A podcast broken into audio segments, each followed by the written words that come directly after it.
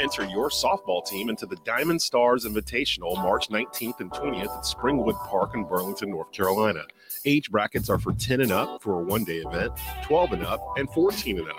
With Diamond Star Events, you get more games, longer time limits, quality competition, and prizes to all champions. With Diamond Star Events, get the tournament experience your players, coaches, and families deserve.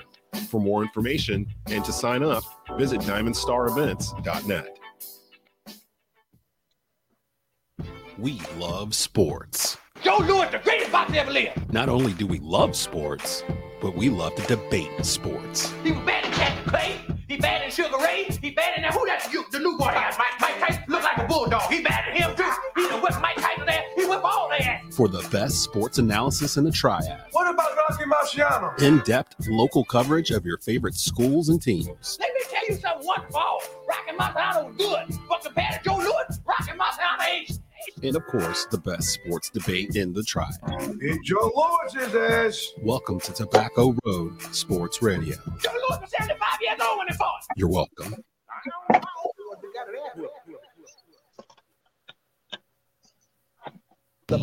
Father Time is undefeated. It's going to hit Tom Brady eventually, too. It might be this year. Hopefully it's this year. And Matt LaFleur went to both of them and said, hey, remember that play you drew up on notebook paper on Thursday? Yeah, run it now. Like, that's the thing that's kind of tripping me up here. We've been clowning Kyrie Irving and his behavior for the past five years. I feel like I just got a point, like, on a show or something. Three, two, one, Kernersville. You've got state champions coming back home. The East Forsyth Eagles have just won Class four A state championship.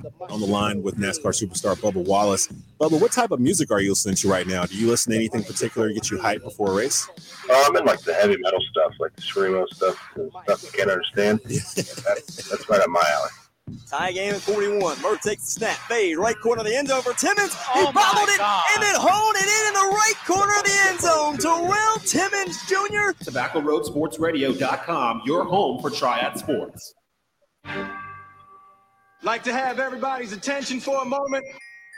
There's a stat. I don't like bringing up stats, but there's one stat about the Panthers. And he's in the world is James Harden better scorer than Michael Jordan. No, he's a more creative in that. He, Traveling he, is not creative, he doesn't, Brandon. He doesn't. You know, no matter what the score is, and they've said it themselves, whether they're up ten, down ten, down twenty, whatever, they know they can turn it on whenever. Why did you have to bring up the Cowboys in this conversation? Lived in Texas for two years and just could not stand to watch Cowboys football. All right, all right, all right, listen up, listen up.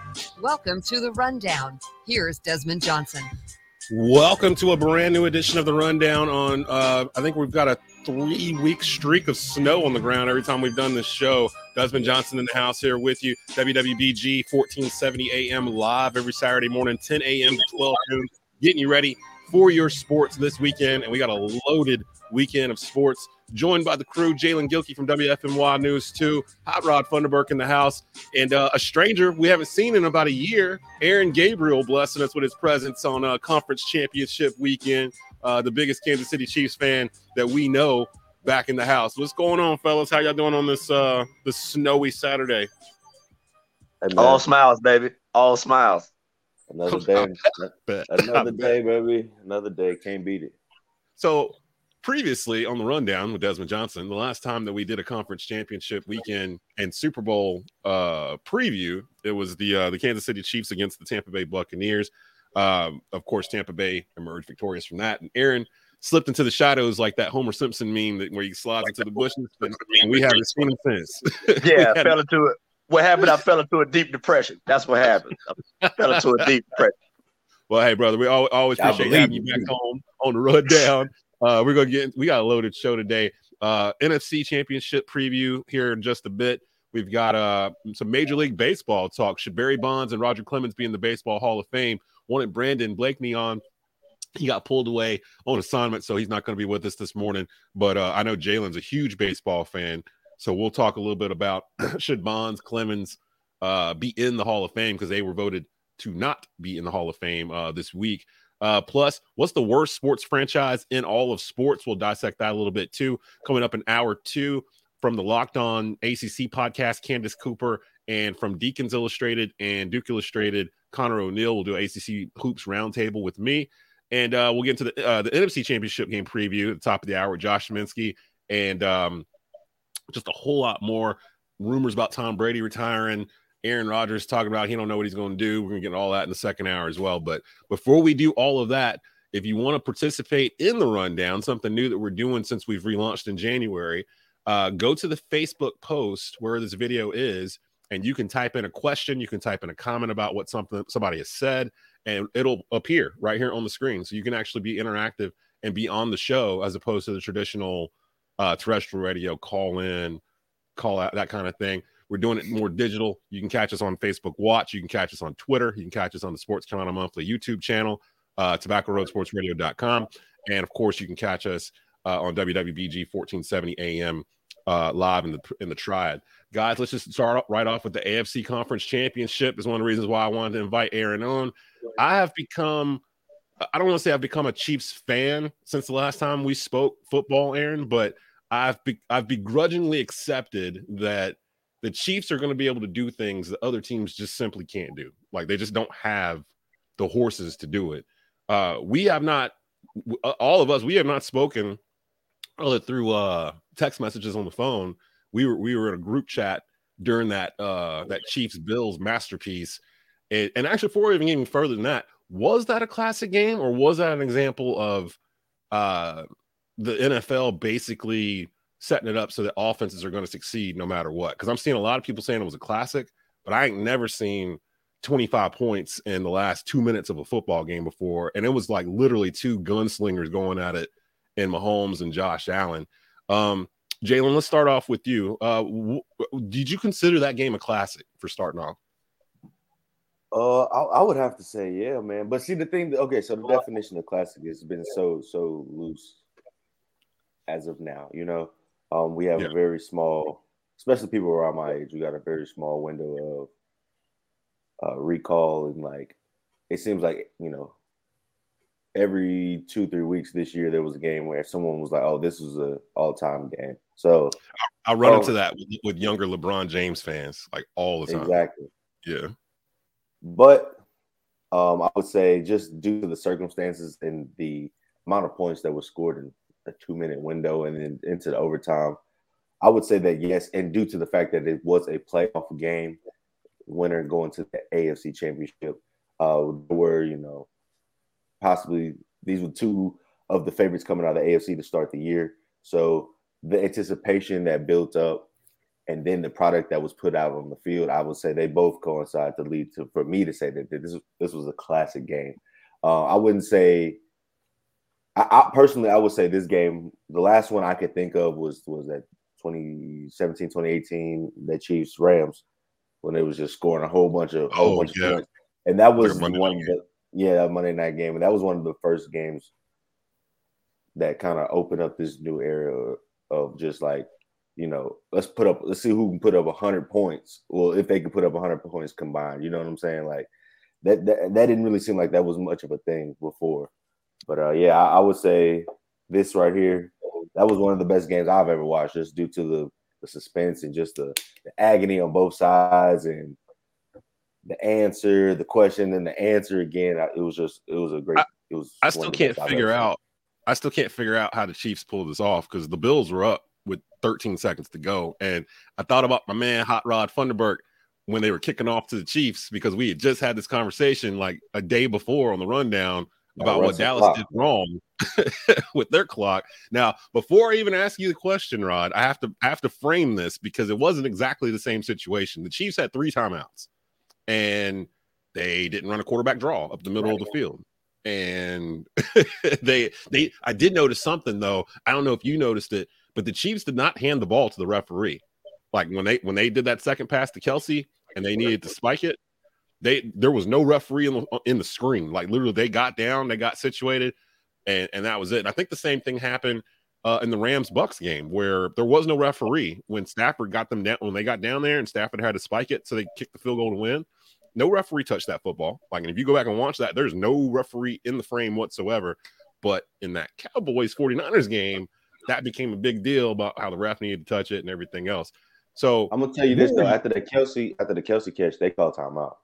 Yeah, they did call timeout. So that did yeah. so that so that negates the whole thing with the Chiefs part. But the but the Bucks and Rams thing, there was no timeout, and literally they just lined up and spiked it before the ref got there, and they just kind of shrugged their shoulders on it. Rob, what were your emotions watching uh, the Chiefs go forty-five yards in thirteen seconds when you had just watched your boys kind of figure out a way to not do that? Uh, And about roughly the same amount of time uh, the week before. Well, there was really no comparison, Dez. I didn't compare it at all because, it, you know, the Chiefs had timeouts. So, it, you know, to me, it wasn't a comparison. Plus, besides with the Cowboys, you know, we found a way to screw things up anyway. So, you know, it was one of those deals. It, you know, we got a coach in McCarthy um, that doesn't know how to do time management or anything like that. And he and everything that happened in the regular season, as far as time management, as far as having uh, uh, penalties, the most penalties done, all that was we saw again in the first playoff game for the Cowboys. So everything that we saw all year, all season for the Cowboys, it carried over into the uh, first playoff game. So really, there was no comparison. But you're talking about a guy like Patrick Mahomes who has timeouts. He has Kelsey. He has Hill. And, oh, my goodness, man. I mean, I felt I, as soon as they got the first pass and the first time out, I was like, this is going into overtime. And the Chiefs being at home, the yep. Bills are in trouble. And to be honest with you, Dez, I thought about you because you made a comment of, yeah, had our had the Bills coach been the coach of the Panthers and we hired him, it would be us in the playoffs. And I was thinking, yeah, it might be you in the playoffs, but it also might be you getting ready to lose this, this divisional just before the championship game. Panthers North, man. so Bills, so Panthers that's North. That's kind of what came across my mind.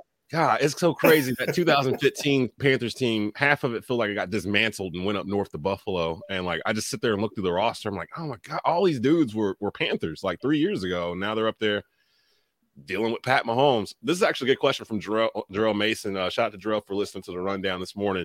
And I'm going to direct it to you, Aaron, because you're the uh, the Chiefs uh, aficionado here in, on the panel. Why is it, in your opinion, that Eric Bieniemy can't land a head coaching job? Uh, I think that's the only way Kansas City has some drop-off. W- why do you think Eric Bieniemy isn't – he's not getting any uh, – it doesn't feel like he's getting any opportunities to even interview. W- what do you think's going on? Um, specifically, I think Eric Bieniemy, um, in regards to a head coaching job in the day and age that we live in, Eric Bieniemy did have some uh, criminal allegations against him, I think, dating back to his days at Colorado. Oh. Um, so that's a little that's a little known fact, and that's one of those things that these day and age, um, will people will dig up on you, especially if you're on you're the owner of an N F L franchise or you're the G M and you're in charge of hiring a head coach. Uh, uh, optics is one thing you have to take a look at. So if you feel like you're going to hire a head coach, uh, that track record has to be squeaky clean these days. You don't want to get out there at the press conference and somebody goes, "Hey, uh, this guy did X, Y, and Z," and now you got a whole Me Too movement outside the stadium every Sunday. It's not a good look. Whole Urban Meyer situation going on. Yeah, I'm, I'm not saying that's specifically what's going on in Airbnb's case, but I'm saying that could have something to do with it because on the field, uh, the resume speaks for itself. Now, do, does he call the plays, or, or does Andy Reid call the plays? Because I, I thought I always thought uh, maybe that I was think part it, of the reason. It's a, it's a. I know Andy probably has final say. You know, Andy always has that Waffle House play sheet in front of him. Um, but Eric Bieniemy in In tandem with with Andy Reid calls the plays. So yeah, to answer your question, Eric Bieniemy does calls does call plays for Kansas City. They also, interesting enough, they seem to have a loose running offensive system. Uh, if you go back and look at some of those extra clips that they showed from the A F C Championship game, you actually see Travis Kelsey talking with Tyreek Hill and Patrick Mahomes about mm-hmm. what they can do on that final drive and about the Buffalo defense. Uh, Kelsey coming up on that last completion on the thirteen second drive, looked at Pat and said, "Hey, if they play it this way, the seam is open."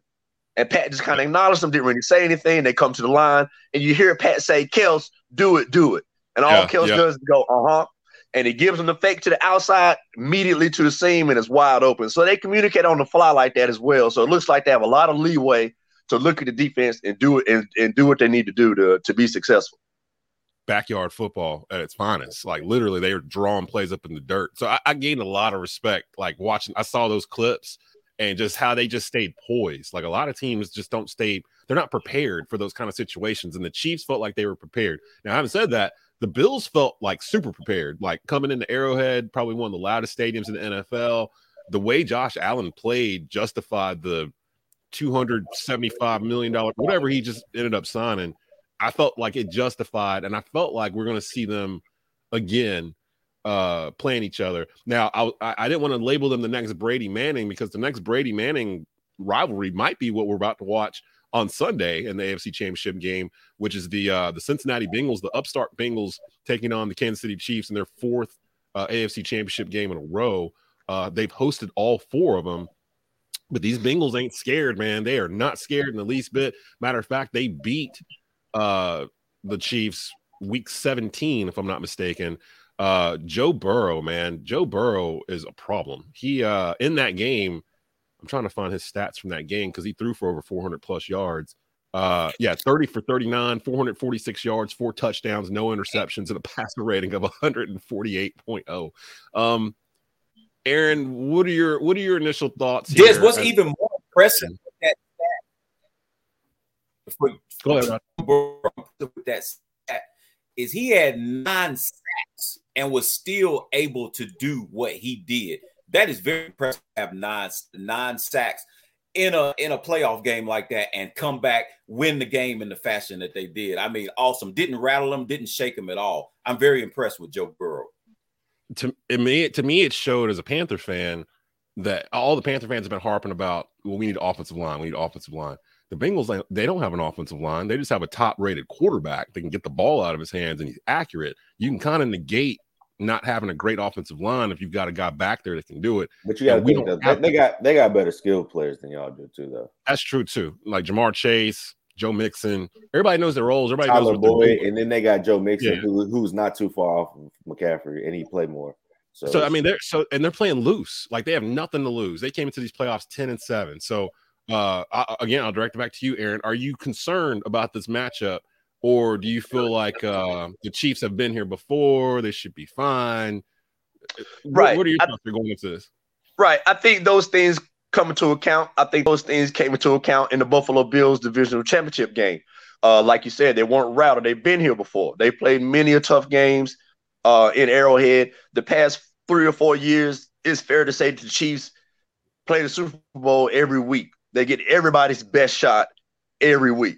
Um, yeah. Everybody wants to beat Pat. Everybody wants to beat ten. You know, they they want to beat these guys. Um, not many people have been able to do it. Uh, but in regards to the Bengals, who were able to do it, Uh, towards the end of the regular season, um, you know, that that does raise a level of concern when a team has been able to beat you. Uh, things different this time around. It will be an Arrowhead. Um, additionally to that, I don't see Jamar Chase going for two hundred plus yards like he did the last time. You know, that's something that, that doesn't happen every week. You know, you don't get two hundred yard games every week. You just don't. It's right. The N F L. Um, so I will look forward to Spags uh, putting the safety back to make sure they don't get cooked over the top. And there's some of those fifty-fifty balls, you know, they could have went either way. They literally, you know, Charvarius Ward was in good position, had his hand on a few of those balls. So let's say some of those balls don't go the other way this time, and, you know, the game turns out a little different. Um, but it's such a close game that that I'm not – it was such a close game the first time around, and I'm not too concerned about the Chiefs. I uh, like the Chiefs' chances uh, against the Bengals. I do look forward to a highly competitive matchup, though. Real quick, guys, uh, before I hit this break, uh, let's go down the route. Uh, prediction time. Who you got? A F C Championship matchup here. Uh, Bengals, Chiefs, Chiefs hosting, Pat Mahomes, uh, Joe Burrow, gunslinger matchup. Jalen, who you got? Chiefs, Bills for the right to go to the Super Bowl and represent the A F C. Well, uh, my heart, my my head is telling me Kansas City. But I just think Joe Burrow and the boys might be just a little too much. So I say Jamar Chase for two hundred twenty yards, just because Aaron said it ain't going to happen. Ross, that's usually how it goes down, too. Like, one of us will say something that the complete opposite happens when it, uh, the game gets played. Uh, Rod, your thoughts, Chiefs versus Bills? I mean, not Bills, excuse me, Chiefs versus Bengals. Uh, the Bengals trying to get back to the Super Bowl for the first time since nineteen eighty-nine, I believe it is, against the forty-niners, which strangely enough, we might actually get that rematch, forty-niners and Bengals. Who would have picked that as a Super Bowl when the season began? Uh, who you got in this A F C Championship game, Rod? Yeah, man. Uh, to me, this is the N F L, so it's very hard to beat a team twice. People already uh, Kansas City in the season to propel into the playoffs and to have that record so they could be the big. But I think the Chiefs still have that in the back of their minds. You don't go out to Arrowhead and just uh, there and the Chiefs just lay down and let you win in Arrowhead. That's just not going to happen. So I have the Chiefs winning this ball game by a score of thirty-four to twenty-seven.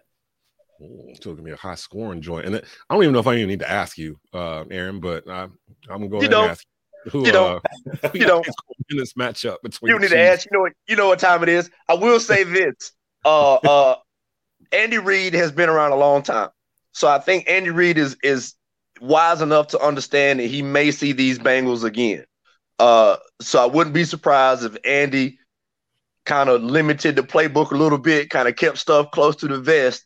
So that this time around, he's got some new things to play with, some things they haven't seen, throwing some new wrinkles uh, that could possibly be the difference in the game. So, of course, Kansas City going back to the Super Bowl could also possibly get a Chiefs forty-niners rematch as well, uh, mm, which honestly mm. I don't want to see just because of the optics. I just I don't want to see all that red on the field. I just I want to see the red and the blue. That's what I want. Hey I, hey, I said it last week. The forty-niners are that one team that's in this field that nobody really wants to see just because of the way they are. Like, they're the only team left where they, when they run the football, they look for people to hit. Like when they get past the line, like you can tell a difference between a team kind of looking for a hole and a team that's looking for a player, like to put their helmet through. And like the forty-niners, they run upright. Like they run like this, like they're, they're looking for someone to hit. And it's January. Like nobody wants to get hit in January. They're- they They want to hit other people. They don't want to be the ones getting hit, especially on defense. So they're very big. They're very fast. They're very physical.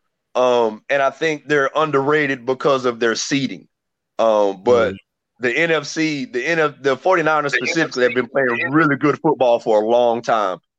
For a long time, they've been playing some good football. They were injury riddled last year, so this really should not be a surprise from anyone what they're seeing from the what they're seeing from the forty-niners out west. Agreed. And these and they're they're gonna we're gonna preview the N F C Championship uh, game in hour number two.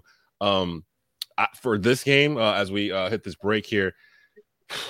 This is hard because every time I doubt the Bengals, they ended up winning the game or whatever. Uh, every time I think Joe Burrow is going to have one of these games where he finally comes down to earth, he just hasn't. Um, he's got, they got the skill players. I'm still a little tentative about the Chiefs' defense. Um, is uh, Honey Badger playing Sunday? Uh, he was out this past week. From all reports, right? From all reports, it looks like he's trending towards playing. Um, okay. They're going to keep it close to the vest, I would imagine, but it looks like he's trending towards play.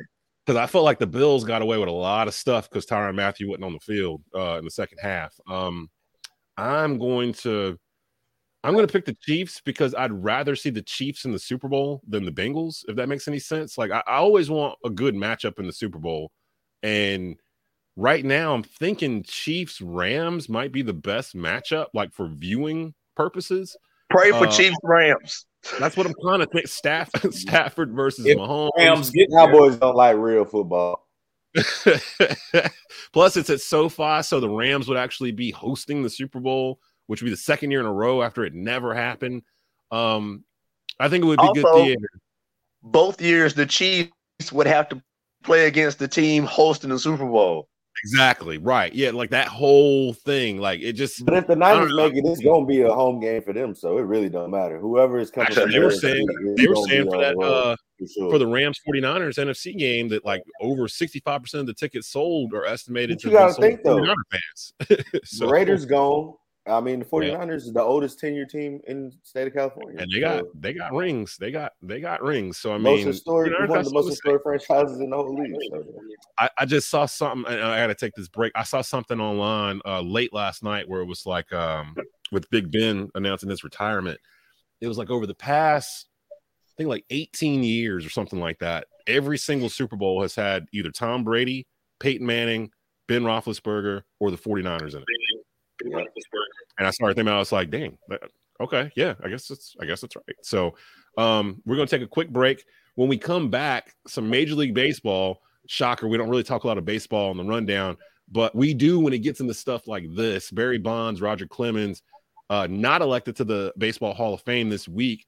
David Ortiz was elected to the Baseball Hall of Fame this week uh, with over seventy-five percent uh, voting him in. There's something all three of these gentlemen have in common. We're going to dissect uh, how they did not get in, how Big Papi did get in, and was that right? Was that the right decision? You can chime in on Facebook Watch or on uh, YouTube with your opinions on this. Do you think Bonds and Clemens should have made it into the Hall of Fame? We'll get into that and more next here on The Rundown, W W B G fourteen seventy A M and tobacco road sports radio dot com. You're listening to The Rundown with Desmond Johnson. Enter your softball team into the Diamond Stars Invitational March nineteenth and twentieth at Springwood Park in Burlington, North Carolina. Age brackets are for ten and up for a one-day event, twelve and up, and fourteen and up. With Diamond Star Events, you get more games, longer time limits, quality competition, and prizes to all champions. With Diamond Star Events, get the tournament experience your players, coaches, and families deserve. For more information and to sign up, visit diamond star events dot net. Beamer Tire and Auto Repair, now with three locations across the Triad in High Point, Greensboro, and our new location in Kernersville. Beamer Tire and Auto offers full-service auto repair, all tire brands, free alignment checks, oil changes, and more. In Kernersville, check out the no appointment needed Quick Lube shop. Check out their thousands of five-star ratings via Google and Yelp. They care because they know that you can go anywhere. So try a shop with a beating heart, not a bottom line. Beamer Tire and Auto Repair. Visit us on Facebook or at beamer tire dot com. Craving fried chicken? Stop by One Stop on the way to the big game. One Stop number six, located at twenty-seven forty-eight West Mountain Street in Kernersville, serves fresh fried chicken and famous taters seven days a week from six a.m. to ten p.m. Craving wings? Come try the new spicy breaded wings. Get a five-wing meal with six taters and a roll for just seven dollars and thirty-nine cents. Now in regular, hot, ranch, or spicy. One Stop number six, twenty-seven forty-eight West Mountain Street in Kernersville. Looking to change things up a little? Visit Salon Resi. Located at seven sixty-five East Bluemont Road, Suite two hundred in Mount Airy, Salon Resi is the newest high-end full-service salon and spa in the Triad. Salon Resi Spa includes massages and skin care. Get a full highlight treatment, shampoo and style, color and retouch, and much, much more. Salon Resi, where passion and creativity meet. seven sixty-five East Bluemont Road, Suite two hundred in Mount Airy. Back to The Rundown with Desmond Johnson.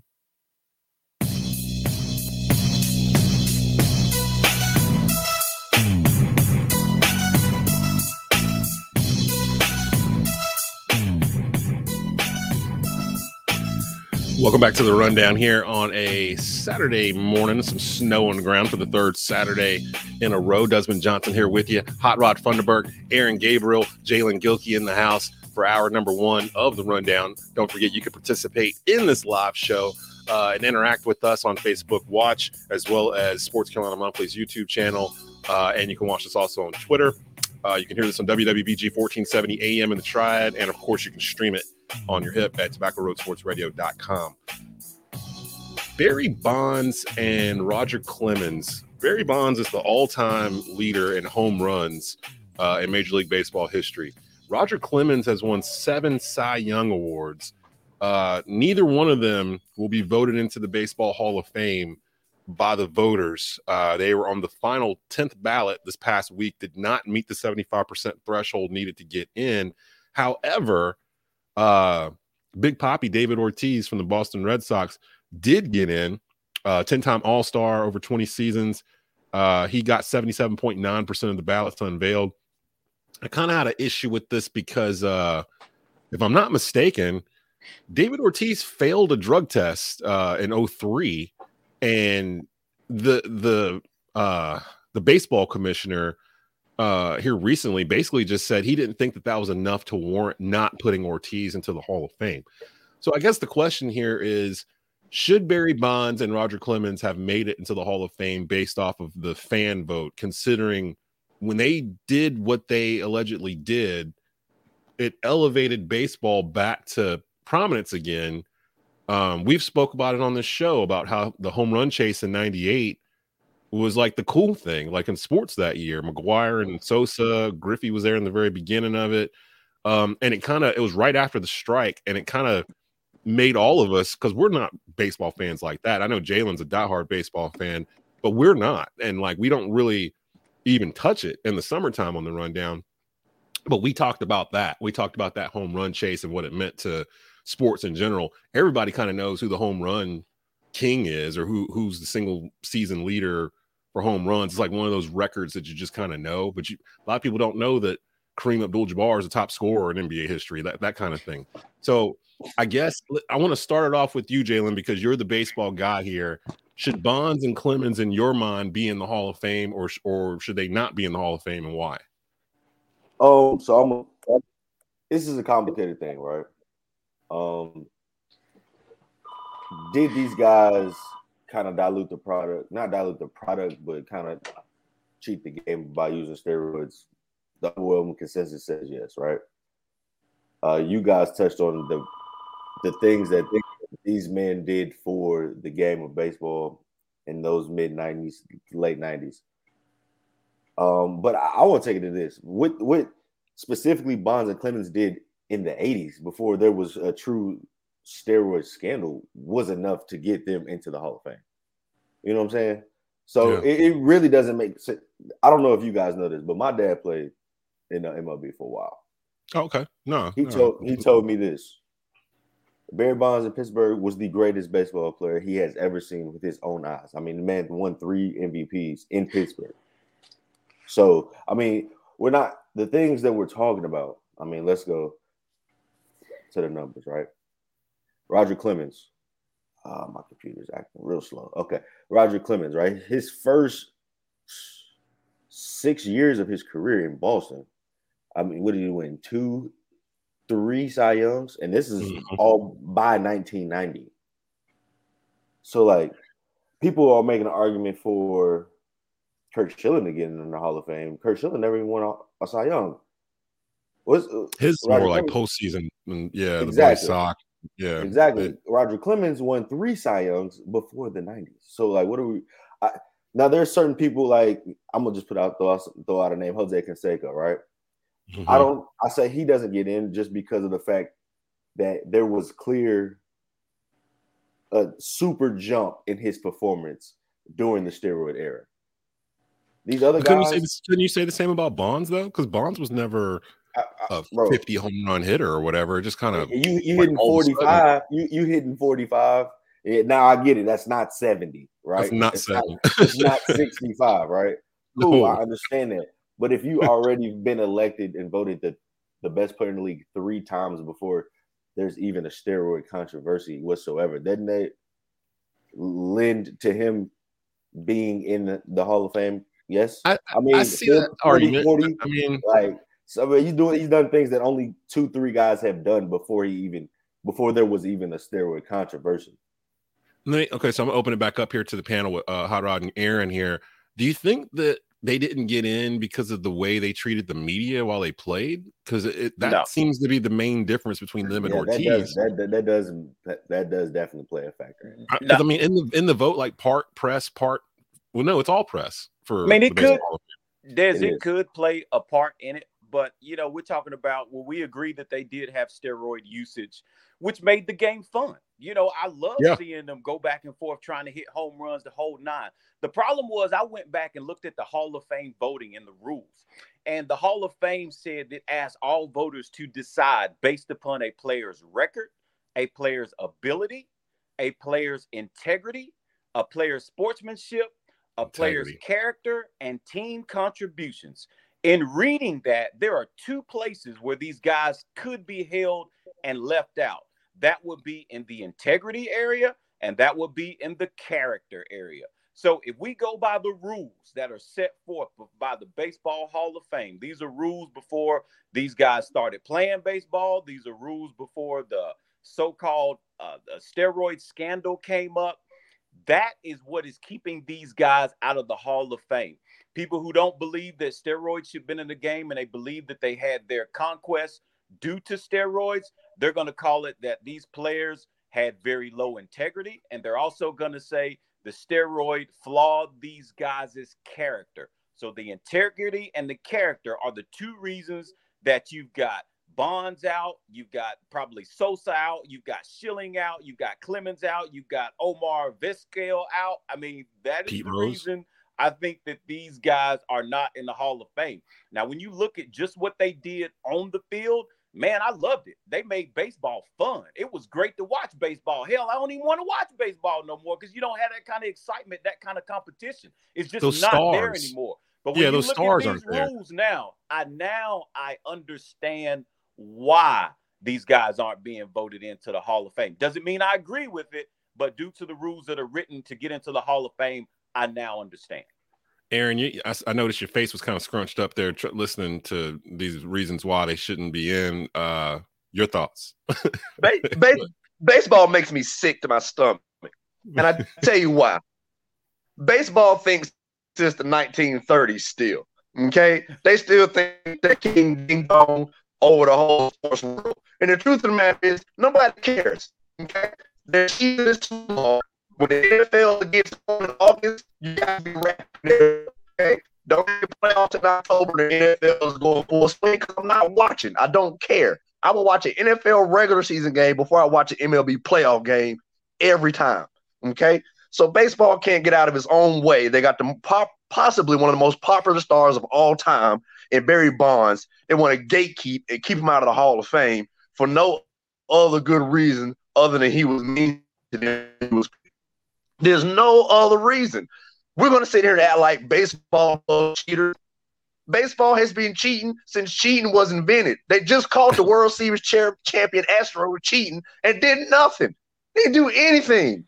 You know what yeah. I mean? So let's not sit here and act like baseball is just some high integrity, uh, uh place of of moral, uh, upstand, upstanding, uh, um, um, individuals. They're not. It's full of cheaters. Everybody in baseball cheats. So you're going to sit and tell me that Barry Bonds can't get in because he shot some steroids up? Let them all take steroids. I want to watch the home runs. I don't care about baseball right now. Let them take steroids. Shoot them up. I'm I'm trying to remember, was it even illegal when he was taking it? Because it was like two thousand one. No, sure. that, and that's the thing. That's the thing about uh, David Ortiz getting in, right? So yeah. There's a failed test in two thousand three. Now the M L B, they had the whole crackdown and the strengthening of the rules, and everything is more regulated and it's clear cut now. You can't even take this type of pre-workout or the supplement and things like that. And so it's like um, two thousand four is when they implemented all that. So that two thousand three test for David Ortiz, his push, his perspective is, look, I mean, this is what the rules were then. Yeah, I had a failed test, but there wasn't any, there was no consequence. There was no rule. That. That's that's where I am with it. That's why I don't blame McGuire and Sosa and those guys for it. Because at the time, I remember like, news reporters would be in the locker room, especially that year. McGuire had a bunch of people around his locker all the time. And, and right behind them would be these huge vats of uh, uh, creatine and like all kinds of stuff. We were doing creatine in college when we were working out, and it, and it works. Like literally you feel like when you, when you're taking creatine regularly, I don't even know if they sell it like that anymore, but back then you go to G N C and buy a big two month vat of it. And you would just, you know, like a powder, and you would just drink it for your workout stuff. And literally, you felt like you could work out all day that day, and then you woke up the next day and you weren't sore, so you could go back and lift more. And like, it, I put on some weight, like some like some pounds, like doing creatine in college. And he had all that stuff with him. All of it was legal at the time. So how can we go back and say, well, now it's not legal, and we know you were doing it at the time, so we're going to punish you by not putting you in the Hall of Fame? Where all those all those guys, McGuire, Bonds, Clemens, see, the, the thing about that is they knew, they knew what they was doing. Like, they, yeah, they knew what the stuff did for the body. But that's that's that's that's the principle of cheating the game, because you knew and you were giving yourself this competitive a- advantage that, that the rest of the guys didn't have. You understand? And in baseball, there's that camaraderie about the grind because it's one hundred sixty-two, and everybody's on the same playing field. Everybody's dealing with the same type of stuff. But if you putting this stuff in your body, and then it's giving you the ability to, you know, you might work out once a day, before a game or whatever, maybe three times a week before the game. But now you can work out twice a day before every before game, and after. before yeah. and after every game, just because you can recover and get back on your feet. You know what I'm saying? That that's where that's where really the issue comes in. That's the character and the integrity part of it. And so shout out because uh, you. I was about to say shout out to Larry, man. Yeah, shout out to Larry Frank, uh, who mentioned uh, your dad Bernard was a great player uh, in the N L B. He uh, Larry's uh, one of our morning hosts, uh, Frankly Speaking Sports, Tuesday, Wednesday, Thursday mornings at eleven. Uh, on Tobacco Road. Um, I will say this, though. I, I feel like with Bonds in particular, I feel like it's basically because it's the press that's voting them in. Yeah. I feel like it's the press remembering how he was the last three, four years with the Giants when he was chasing the home run record and everything. Uh, he, I don't remember him being the most polite player to the media. But you got to imagine, like, very standoffish. You know, all, all they wanted to talk about was the steroids and how you're achieving this record, and do you feel like there's still integrity in this record that you're holding?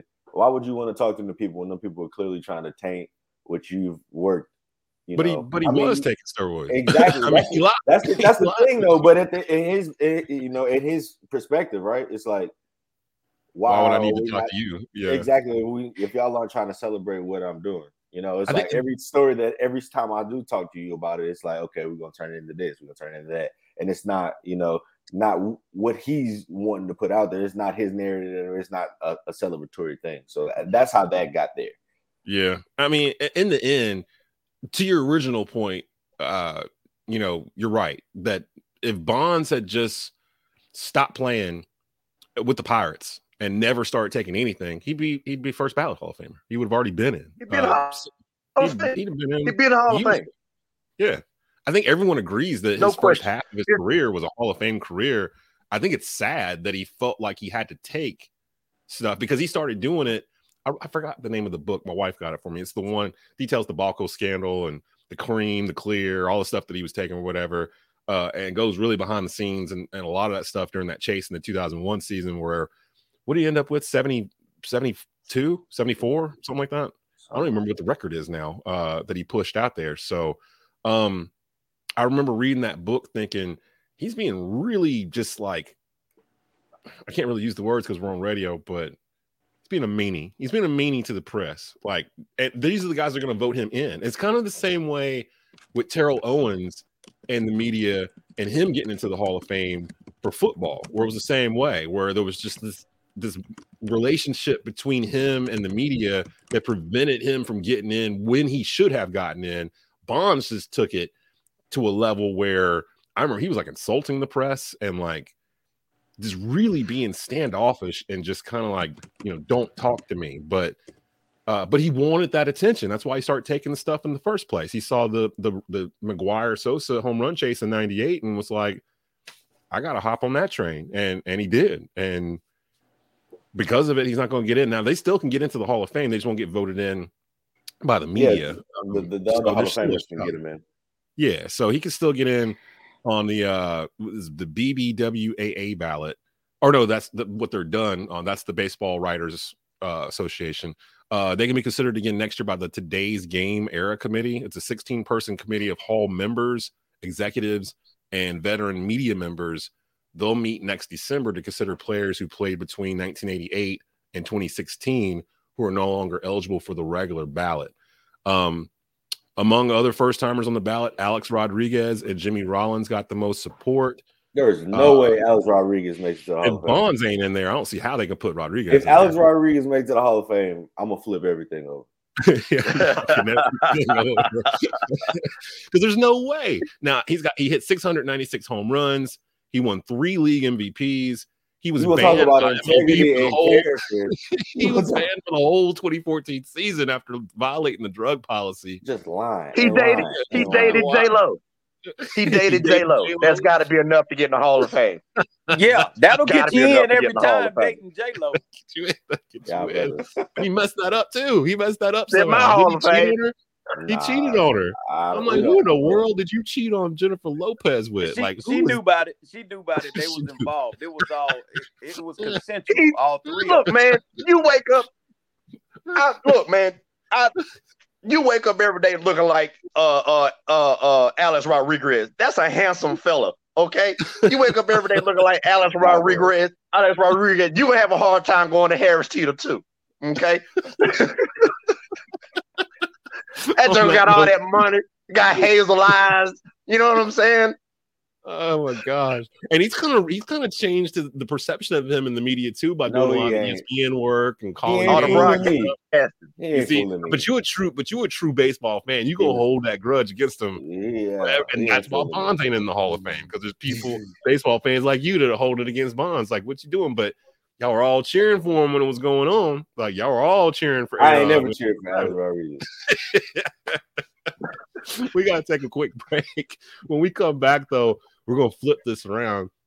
A little bit of barbershop talk. Who, in your opinion, or what, in your opinion, is the worst franchise in all of sports? Uh, all the major uh, sports uh, leagues, M L B, N B A, N F L, whatever it is. We're going to go around the table.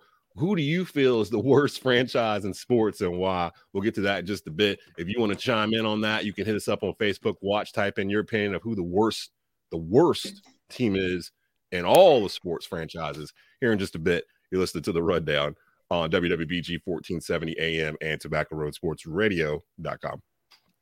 We're listening to The Rundown with Desmond Johnson. This is Donald Ware, host of Box to Row. Steve White of N F L Network joins me. We'll also talk N F L Conference Championships right here on Box to Row. From Press Box to Press Row with Donald Ware, Saturdays at nine a.m. on Tobacco Road Sports Radio dot com. Blue Naples Pizzeria in Kernersville is now hiring. Come work for one of the best Italian restaurants in the Triad. Currently hiring dishwashers, cooks, front cashiers, and more. Great hours, great pay. Give them a call at three three six, nine nine three, seven seven zero seven or stop by and inquire at fifteen nineteen Union Cross Road in Kernersville. Start working this week. Blue Naples Pizza. This is Donald Ware.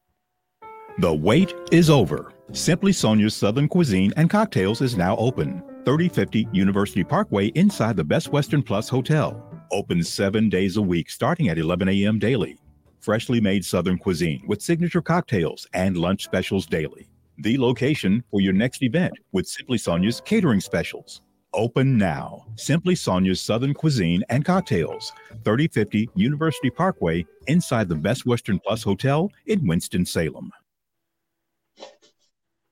York Home Inspections provides a vast array of home inspection services right here in the heart of the Triad. Exterior, insulation, ventilation, structural, appliances, roofing, radon testing, pest inspections, electrical, plus H V A C, new construction inspections, annual maintenance, and more. Owner John Taylor York has been in business since two thousand twelve and treats each inspection as if it's his own home. Schedule your appointment online with John at york home inspection ninety-four dot com or call three three six, four four two, eight three one five.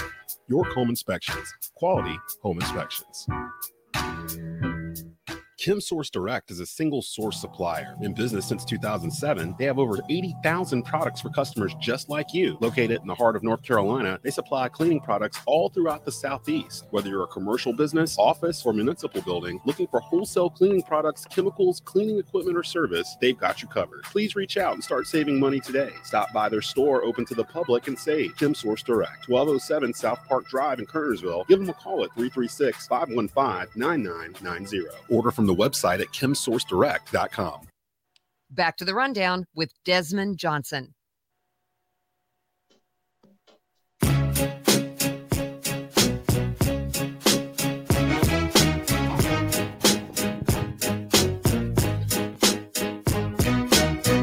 Welcome back into The Rundown here on Saturday morning live, January twenty-ninth, twenty twenty-two. Get a little Mary J. Blige action in there. With, no uh, hater racing in my dancery. With uh, Doctor Dre, Eminem, Kendrick Lamar, Mary J. Blige, Snoop Dogg on the halftime show for the Super Bowl here in two weeks that everybody's talking about. Um, I saw that Mary was uh, saying she had to pick one song that she was going to be able to perform during this uh, performance. I'm like, you don't, you don't get to pick nothing, Mary. You singing Family Affair. Like, Doctor Dre paying for this. What like, what are you talking about? You think you go out there and do real love? No, you you doing Family yes. Affair. Son. That's why we asked you to come in here. You know what I mean? She was like, I got a thirty-year catalog. I don't know what I'm going to end up doing. I'm like, what do you mean you don't know what you're going to end up doing? You doing you doing this. But you got to think, though, they all going to do that. So she got to yeah. pick one song. That's her That's her biggest hit, too. I didn't realize it until I was reading about it. That's the first uh, number one that Doctor Dre and her had had uh, individually. She's going to do by herself. Yeah, she want to go out there and do that uh, that Return of the Jedi dance she be doing. She go out there and she start kicking her legs and yeah, start crossing people over and stuff. Like, she wants to get out there and do. If she does that, people gonna go crazy. Gonna be like, look, love better marriage dance. If she like, don't do that, then what are we doing? Love the marriage dance. Shout out to uh, shout out to Zeke and uh, on Power Book of Ghosts, who just found out he's twenty-three years old and thought he was nineteen. Um, let me uh ask this question real quick. What is the worst sports franchise? Like, I've been sitting there trying to figure this out, watching my Panthers do what they've been doing. Huh. Past year or so, and then watching the N F C South basically start to implode underneath them and think, man, if they had just got this decision right and this decision right and that decision right, they would be in a perfect position to, to take over the N F C South like right now. Man, and, uh, man well, if only y'all were any good, y'all would have won the division this year. Only if. You know what I mean? Like, if McCaffrey hadn't been hurt like the three last three years, years. He's been able to be out there, and if we hadn't, you know, cut Cam Newton just to bring him back two quarterbacks later and pay the guy that we brought in to replace him to go play in Denver, and then bring in another dude from the Jets that's never been good, thinking that we could re- rejuvenate his career. We've done all these little things. We would be set up, because it looks like Tom Brady might be close to retirement. Uh, we'll talk about that in an hour or two. Uh, Sean Payton is well, stepping away. I hit the numbers last week. I'd be a trillionaire. so, I, so I went through all that in my mind, and I'm thinking, we're not the worst sports franchise. We've been to two Super Bowls in twenty-five years. We've won some division titles. We, we've had some notoriety nationally. Cam Newton, Steve Smith, blah, blah, blah. So we're not the worst, but we're not the best by far. But I'm worried that there's a team in the state of North Carolina that could be considered one of the worst sports franchises. I'll, I'll go last. We'll start off with you, uh, Rod. Who who would you pick to be the worst sports franchise out of the major uh, leagues right now? Man, to be honest with you, the the worst sports franchise to me is a franchise that's in a very large market, and that's the New York Jets. I mean, who's more depressing than the New York Jets? Their they only had on the one chair. championship, yeah. one Super Bowl. I think it was Super Bowl number three back in nineteen sixty-eight. You know, they've fallen yep. big time yep. since then. And not only that, their fans don't even get mad anymore. At least me as a Dallas Cowboy fan, I get mad and pissed off when we screw up and do stupid stuff. When the Jets do stupid stuff now, their fans don't even get mad. They just like, right on. That's, yeah, that, that is what it is. It's the Jets. It's cool. And you telling me that your fans don't get mad anymore? You have reached the lowest level of low that you can hit. When your fans are like, hey, it is what it is. We That's Jets. What we do. That's what we do around here with the Jets. I can't even argue that. Jets got to be in consideration. Uh, Aaron, what's the first team that comes to mind when you think of the worst sports franchise? Well, the first thing, the first team that comes to mind is the Cleveland Browns, but that's not mm-hmm. where I'm going, because the Cleveland Browns got it. They, they, they, they've had some. Uh, they got the short end. I was talking to a Browns fan last night. Uh, and I was telling him I felt bad for them, because they're actually oh, the Ravens. The Ravens are the Browns. That's true. So That's they true. would be doing pretty good. You know what I mean? Um, I got in-laws in Cleveland. They would, do kind of look at it that way. So they kind of claim that Ravens. They, the Ravens they started winning. they started winning. As soon as they the Ravens, I felt for the Browns. Either way, yeah. um, I had to think a little harder, and I thought to myself, who has been worse than the Minnesota Timberwolves? Ooh. Nobody even thinks about, cares about, considers the Minnesota Timberwolves. Why? It's because perennially they suck every year. That K G did nothing.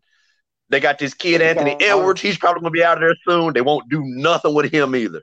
The Timberwolves, they, I wouldn't be surprised if over the last thirty years they won a third of their games. That ain't, Not that, even you know, a third. the sad thing about that is I forgot the Timberwolves existed. So that actually exactly. proves your point. Yeah. Exactly. Like, I was just like, oh my gosh, the Timberwolves. they, just played, they just played the Warriors on T V the other day. They just kind of they kind of show up. They show up, just, get beat, get paid, and go home. Carl Anthony Towns, shout out to uh to Cat. He up there stuck in the uh he up there close to where Brandon is up in Minnesota. Uh he's a new he's a new K G. K G. Yeah. Hey, K G's still counting that uh one hundred twenty million or whatever he got from Minnesota at the time. It was like the biggest deal in sports. Uh, and I was just like, how does Minnesota, how does the state of Minnesota have enough money to pay Kevin Garnett this money and have nothing Brent. else around him? Well, he had he had Brent. stuff on Murray for a little bit. um, uh, all the all the money yeah. the state of Minnesota has is Prince's money. Yeah, there you go. They just, they're just siphoning off of Prince's estate. Um, Jalen, who what's the first franchise that comes to mind when you think of the worst sports franchise? Well, I got one in each of the major three, right? So I, I'll go with the Jaguars just because uh, Rod said the Jets. But I'm gonna go with the Jaguars. They were my one B in the N B A. Who? I said, I said the Jaguars were my one B because I was oh. gonna say the Jets, but Rod said the Jets. In the N F L. So I'll go with the Jags in the N B A. I was gonna say uh, the Timberwolves, but my one B is gonna be the Clippers. Mm, Still, that's a good one. Nothing. You know, made a lot of noise these last couple of years. They ain't did nothing still. And then in the, M- in the M L B. It might be another Minnesota twin the team, the Twins, but I'm gonna go with the Pittsburgh Pirates. Pittsburgh Pirates. They haven't been good uh, since Bonds was there, right? Yeah, yeah. Pittsburgh well, Pirates have been, been atrocious. Been good no, but see, they uh, no, they, they just won a chip. No, no, they, the they went to the World Series. Yeah, they the won, they, they won a chip and they went to World, two World Series in uh, thirteen yeah. and fourteen. Yeah, so that, who's that? Zach Green. Yeah, no, yeah. they. No. I I don't think he was there then. Uh, but. Had Salvador Perez and Alex uh, Gordon, and I remember my boy Gerard Dyson was out there stealing the bases out there with the motorcycle. They had a great little, little run there. But I'm, I'm gonna say the Pittsburgh Pirates haven't won the championship since nineteen seventy-nine, haven't won the division since nineteen seventy-nine. They won last time they won. Um, excuse me, last time they won the division was in nineteen ninety-two, and that's my division with the Cardinals as well. So it's a personal thing. And they've been to the playoffs thirteen, fourteen, fifteen. They went to the playoffs with wild card berth and got bounced out the first game all three years. I, I tell you who I give honorable – I tell you who I give honorable mention to, and it's because they have a great storied history. But recently, the Knicks have been awful. Yeah. yeah. Sure. Yeah. They, but they, you know, but they look like they're on the upswing. They're kind of on the upswing with Julius Randle, but mm. we'll see. But man, yeah, they've been real bad. He has not been hooping this year. No, nah, well, they look, kind of fell and, off a little bit the past month. They're in they're football. Like I've got place. an honorable mention in football, and that's gonna be them Detroit Lions. Mm, never made a Super Bowl. Oh, four teams that never won one. Um, Listen, the Detroit Lions are so daggone disillusioned that they thought Jim Caldwell having a winning season. But only winning nine, ten games wasn't good enough for them. That's how bad just, they are. Just like, just like Miami. Yep. Just like yep. Miami. Just like Miami. I'm gonna. I don't want to even call them because they're my peoples. But the, honestly, one of the first teams that came to mind was the Charlotte Hornets. They've never made it past the conference semifinals in their their history. Um, the the sad thing is, in the nineties, the Hornets were like the hot, like. cool team. Everybody wanted the starter jacket. You know what I mean? Like the stadium sold out. Hornets, yeah. The the Hornets logo. Like you can't find the classic Hornets logo on anything. Because I, I, I, my wife tried to find some of that stuff for me for Christmas. I was like, I don't want the the current logo. I want Hugo the Hornet. You know what I mean? Like that. I want that stuff. And it's hard to find without spending a couple uh, stacks on something. So I was gonna say Charlotte. I can't do that because it does feel like. Reporting on the team now and everything else over the past two, three years, they have started making steps to build a base. Um, oh, they're fun right they're now. Fun. I just watched them play last night. Uh, shout out to the Lakers who decided to not play Anthony Davis and LeBron James on this road game uh, with the Hornets on Friday night that was nationally televised on E S P N. It was one of the games I actually thought about buying tickets for, and I'm so glad I didn't because I would have I would have went in there flipping stuff over. So I'm like, wow. Everybody on my Instagram was at the game last night, so shout out to y'all. I know y'all was pissed. Man, upset, and I went. I started watching the second half. Uh, Charlotte ended up pulling out the victory. It, they might be turning some things around. They um, are. We'll see. They they're, they're playing well. They're so much fun to watch with LaMelo Ball, uh, Miles Bridges. They had four dudes that had scored like uh, twenty points, I believe, again last night. The game before, they scored one hundred fifty-six points. I don't remember who it was. They dropped that on, but that was a franchise record. So they, they kind of getting there. I'm gonna say they're they're a few they're a few seasons away, but the, yeah, they got a, they got a good young nucleus. They yeah, they're very young. Uh, they probably need like a, a center or something. I'm gonna actually go as it stands right now. I'm gonna go with the Washington football team. They don't even have a name. Uh, I don't know why this is so long. It's been like three years now. They still haven't picked a name. They claim they're going to be unveiling one. I think. Uh, I think after the season's early, over early next month. Yeah, early February. I, they said they're going to. Re- I'm hearing it's this, Commanders. Word on the street I, says it's Commanders. See, I they, heard it was. It uh, should be the Wolverines. I heard it was Admirals, and the reason why this is how inept the front office is with the Washington football team. When they announced they were going to be making this change, if you typed in Washington Admirals dot com that morning online, it directed you to the Washington football team website. By oh. afternoon, by the afternoon, that was gone and you couldn't see it anymore, but it was all over Twitter. And I was like, no, that can't be. And I actually went and looked. I'm like, I'll be damned. It does go to the, the Washington football team website. So they couldn't even keep it a secret. Like, I'm pretty sure it's going to be the Washington Admirals. And they couldn't even keep that a secret. Oh. They've won three Super Bowls, but they haven't won one since nineteen ninety-one. Uh, three and thirteen in twenty nineteen. Dan Snyder is the owner. Um, they had the, what was it? The scandal with the, the calendars or something. And, and like employee, like girls and the employee, I don't know, something. It, it was bad. It's bad. Uh, they don't the have Gruden emails. The Gruden emails between him and Dan Snyder and uh, the G M from Washington. I can't remember his name either. They just, the, their fans expect so much.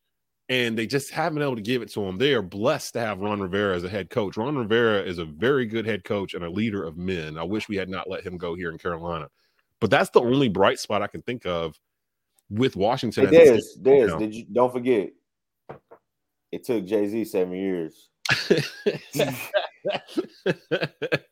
Every time I think about that comment, it just makes me mad. Because I'm like, it took the Bengals a year and a half. You know, it took the Bengals a year and a half to be relevant again. Seven years. It took Jay-Z I don't want to put the Panthers. I don't want to put the Panthers in there. They are trending that way, though. Like, no, but I, I tell you who is trending that way. Just you said the Redskins.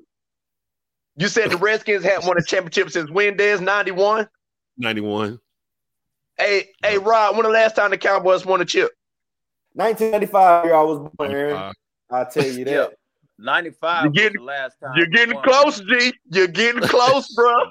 But at least they get relevant. That's the thing. The Cowboys stay relevant. They at least we always in the in conversation. The yeah, they're always in the conversation. Because y'all Washington playing the N F C East. Washington's an afterthought after hey, really. We after just won five. The N F C East. What you talking about? That's all y'all. That's all y'all win. Everybody thought about that. Everybody Man, knew y'all gonna win the N F C East when they put the schedule out. I was gonna hey, say, if, now, I was gonna say, look, if y'all could. Hey, now look, you wasn't saying nothing a couple years ago before the Chiefs won the championship. You hey, look, real quiet in that Chiefs hey, look, on bomber jacket hey, look, coming up in the studio. But I was still rapping, house, boy. Uh-huh. You, but I was still rapping. I was still rapping. It's been a long time since Matt Castle. It's a new day now. Look, I, I'm hey. hoping. I'm hoping the Chiefs get to the Super Bowl because I want to invite Aaron back in and see if he can rectify the curse that happened last time he was on during Super Bowl week when the Chiefs were on. But I'm afraid he's gonna duck me if the Chiefs make it back. Yeah. I'm like, nah, I ain't yeah, doing that. That's again. Right. Listen, at least when my team lose, it don't make me disappear for a year. Hey, the Chiefs lose this bug, you can't even find him hiding under a branch. You can't Gone. Find him hiding under a car tire. You can't find him nowhere. We, I mean, we literally talked about it on the show for like a month and a half after the Super Bowl. I was like, where's Aaron? Have you talked to Aaron? No, I ain't seen him. Have you seen him? I was like, no, this dude on suicide watch. We don't know where dudes at. He just disappeared. He went on social media. He went on nothing. We were just like, dang. We're going to leave him alone because he must be struggling off his wall. I started to think that man a plate of lasagna, boy. I was like, he probably ain't ate in weeks. So we're gonna try to bring we're gonna try to bring Aaron back on. We at the end of hour one. Uh, uh, you guys are welcome to stick around. I've got uh, Josh Minsky coming in here from W T O B, and Larry Frank from uh, Frankly Speaking Sports. They're going to dissect the N F C Championship game uh, as well as some other stuff. Plus, Candace Cooper and Connor O'Neill is going to be on a little bit later on uh, here towards the bottom of the hour to do A C C Roundtable. Look, Wake Forest is damn good. Miami yes, is damn are. good. I don't know what's up with my Carolina Tar Heels. Um, so we, we're going to talk a little bit about that. Uh, Duke, we'll get into all Hubert. that. Yeah, Hubert. Hubert. He's trying to do his thing, but it depends Hubert, on whether Hubert talking on too much. Hubert running his mouth too much. You need to shut up and go to work. I, I think a lot of it was that they had a lot of road games. Like, but still, Rod, and you can attest to this too, because you're a Carolina fan. I don't remember a year, even the eight and twenty year. I don't remember them losing a bunch of games by twenty plus points. Like, no, I don't remember that at all. So, like, this is new no, no. for us. Like, to see them just getting spanked by teams here and there, especially Wake Forest. Wake Forest beat the brakes off them boys the other night. Like Jake like LaRavia, Jake LaRavia out there looking like Dirk on Carolina. Yeah, even like, when, even when Wake Forest had Childress and Tim Duncan, I mean, they didn't beat us like that. Not like that. Good no, gracious. not like that. Like, to the point where people were asking me when Rundown came back, they're like, "How come y'all haven't had a segment with Carolina in it? Because we know you're a Carolina fan, and typically you figure out a way to get it into the show, but you haven't even mentioned Carolina the past two or three weeks. What's up?" And I'm like, I think subconsciously, I just, yeah, I didn't, there was not, what am I supposed to say? Like, Desmond, he's sick of heartbreak. You sick of heartbreak. Miami beat us by twenty, right Miami beat us by twenty-five. Wake dropped one hundred on us. Only thing he got is the Hornets, kind of. Pretty much. I mean, raggedy, right? I'm living vicariously right now through the uh, the magic of Pat Mahomes and the Kansas City Chiefs. I'm having to sit there and watch them and root for them and then catch myself. Like, wait a we minute, got room. No, come on, baby. come on. No. Come I don't on. have anybody else to cheer for. Every time I try to Come cheer for somebody, on. they lose uh, in there. So you probably don't want me on the train. Yeah, yeah, don't do that. Yeah, yeah, they're going to blow off the tracks for sure. I got to take a break. Shout out to these three. Uh, we'll be back in just a bit for hour two of The Rundown. You listen to The Rundown, W W B G, fourteen seventy A M, and Tobacco Road Sports Radio dot com. You're listening to The Rundown with Desmond Johnson. The wait is over. Simply Sonia's Southern Cuisine and Cocktails is now open. thirty fifty University Parkway inside the Best Western Plus Hotel. Open seven days a week starting at eleven a.m. daily. Freshly made Southern cuisine with signature cocktails and lunch specials daily. The location for your next event with Simply Sonia's catering specials. Open now. Simply Sonia's Southern Cuisine and Cocktails. thirty fifty University Parkway inside the Best Western Plus Hotel in Winston-Salem. Father Time is undefeated. It's going to hit Tom Brady eventually, too. It might be this year. Hopefully it's this year. And Matt LaFleur went to both of them and said, "Hey, remember that play you drew up on notebook paper on Thursday? Yeah, run it now." Like, that's the thing that's kind of tripping me up here. We've been clowning Kyrie Irving and his behavior for the past five years. I feel like I just got a point, like on a show or something. I don't know what I like. Three, two, one. Kerrsville, you've got state champions coming back home. The East Forsyth Eagles have just won Class four A state championship. On the line with NASCAR superstar Bubba Wallace. Bubba, what type of music are you listening to right now? Do you listen to anything particular to get you hyped before a race? Um, and like the heavy metal stuff, like the screamo stuff, the stuff you can't understand. that's, that's right up my alley. Tie game at forty-one. Murr takes the snap. Fade. Right corner of the end zone for Timmons. He oh bobbled it God. and then honed it in in the right corner of the end zone. Terrell Timmons Junior Tobacco Road Sports Radio dot com, your home for Triad Sports. ChemSource Direct is a single source supplier. In business since two thousand seven, they have over eighty thousand products for customers just like you. Located in the heart of North Carolina, they supply cleaning products all throughout the Southeast. Whether you're a commercial business, office, or municipal building, looking for wholesale cleaning products, chemicals, cleaning equipment, or service, they've got you covered. Please reach out and start saving money today. Stop by their store open to the public and save. ChemSource Direct, twelve oh seven South Park Drive in Kernersville. Give them a call at three three six, five one five, nine nine nine zero. Order from the website at Chem Source Direct dot com. Craving fried chicken? Stop by One Stop on the way to the big game. One Stop number six, located at twenty-seven forty-eight West Mountain Street in Kernersville, serves fresh fried chicken and famous taters seven days a week from six a.m. to ten p.m. Craving wings? Come try the new spicy breaded wings. Get a five-wing meal with six taters in a roll for just seven thirty-nine. Now in regular, hot, ranch, or spicy. One Stop number six, twenty-seven forty-eight West Mountain Street in Kernersville. Back to The Rundown with Desmond Johnson.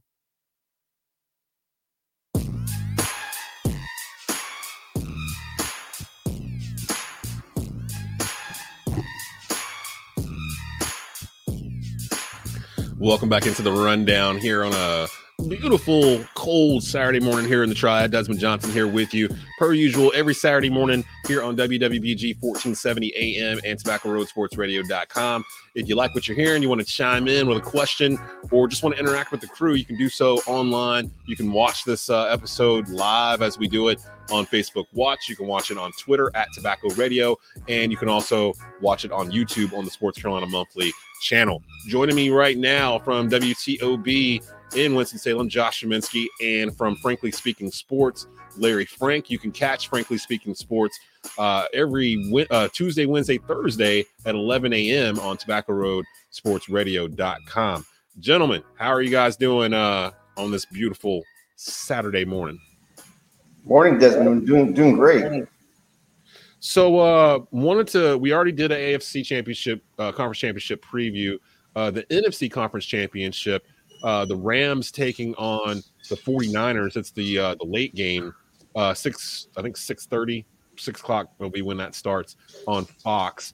Um, let's just jump right into it. Uh, starting off with you, Larry. Your thoughts on this matchup? Keys to the game for uh, both teams, and who do you expect to come out victorious? Well, you know, this is a game you got to remember that uh, the forty-niners have won the last six straight times that they've played the Rams. Three seasons in a row, they swept them in a row. So this is a uh, forty-niners team that is used to beating the L A Rams. But you mentioned the key to the game here. Both of them have weapons offensively.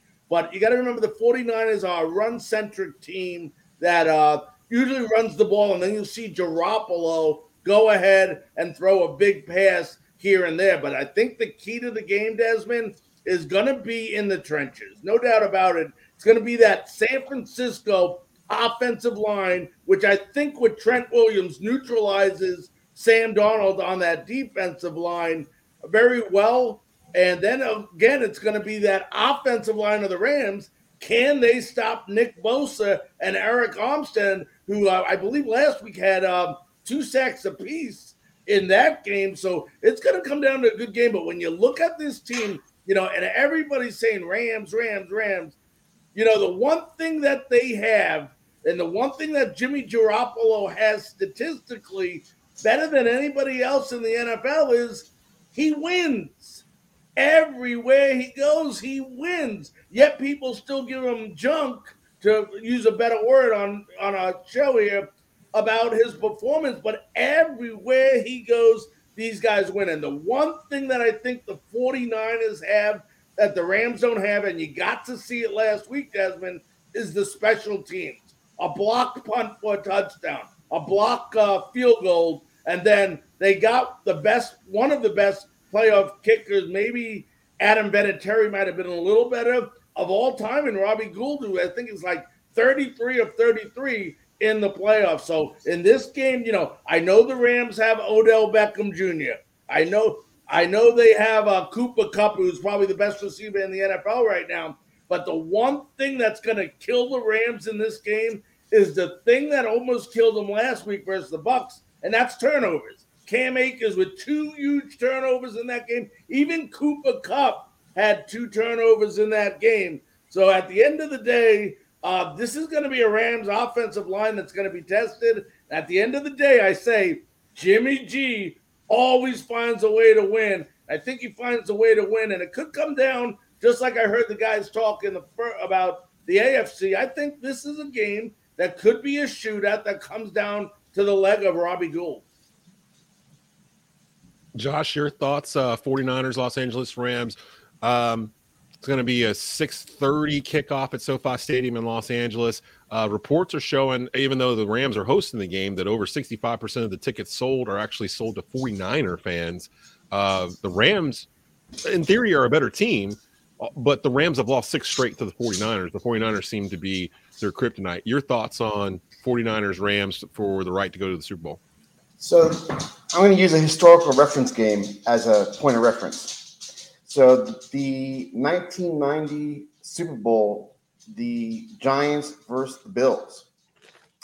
The Bills were the Rams with the high-powered offense, you know, Hall of Famers that, you know, two Hall of Famers in the in the wide receiver. They had Thurman Thomas, built um, Jim Kelly. and all that power on the defense. You know, they're, you know, heads and t- tails better talent-wise than the Giants. What the Giants did is what Bill Parcells does with everyone. He controlled the game. They, they had forty minutes of, you know, uh, ball control. You know, they had a nine-minute and twenty-nine-second drive to end the game, you know, uh, going from the third quarter to the fourth quarter. And, you know, they had Otis, Otis Anderson running the ball three yards at a, at a time. So flashing forward, Jimmy Garoppolo's Jeff Hostetler, right? He's, he can manage a game. He can do all the things to keep keep a team in the game. He's not going to make the big mistake, right? Like like Larry said, all he does is win, right? But yeah. where the Niners have the advantage, like Larry said, is in the trenches. They have a defense that has kept the high-powered Rams offense to under three hundred yards in two games this year, including one that went to overtime. Um, well, my heart says go with the Rams because my Florida State background with uh, um, Akers and uh, Jalen Ramsey, I got to go with, with with with my football knowledge and the, the Niners because they're that defense is going to control the game. They're going to use Mitchell to control the clock, and they're going to use um, Deebo Samuel to also, you know, get the hard yardage um, like a fullback. They've been using him as. So I have to agree with Larry. The 49ers in the trenches, running game, defense wins the game. And Desmond, remember, this is a defense that held Aaron Rodgers to ten points and no touchdowns in their last game. So, you know, On people talk about Lambeau. The secondary being weak. Well, they didn't look too weak last week, did they? Yeah. I um, I've had this sneaky suspicion about the 49ers since these playoffs started that, and I said it two weeks ago during wildcard weekend before it began, that out of all the teams that made the playoffs, N F C and A F C, the 49ers to me stuck out like a sore thumb as that one team that teams didn't want to play because of the way they were playing coming into the playoffs and their style of play. The teams that are left over, uh, the Chiefs, the the Bengals, and over here, the 49ers and uh, the Rams, th- those other three besides the 49ers, I feel like they kind of play more of a finesse style of football. Whereas the 49ers, uh, like I mentioned earlier in the show, when they run the football, they don't run the football looking for an open hole. They run the football looking to hit you. Like, there's a difference in the style of the way the 49ers are more physical. They're the most physical team left in these playoffs. And I always feel like the physical team's going to win in January.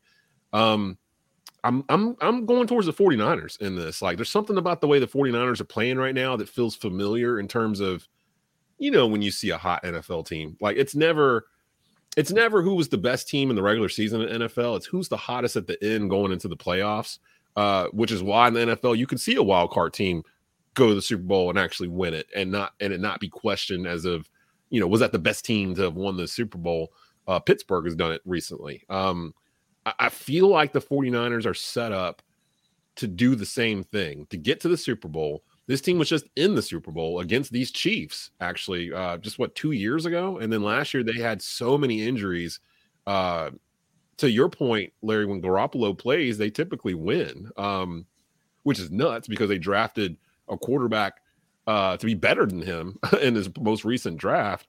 But every time he plays, he might not give you three hundred fifty yards and four touchdowns and, you know, one hundred forty-eight quarterback rating and all that stuff. He'll just get you the dub. He'll get you the win. And more often than not, unless he's playing Pat Mahomes. So I'm kind of thinking if everybody's healthy, a uh, good dose of Deebo Samuel, I feel like the 49ers are going to win this, but they're not supposed to.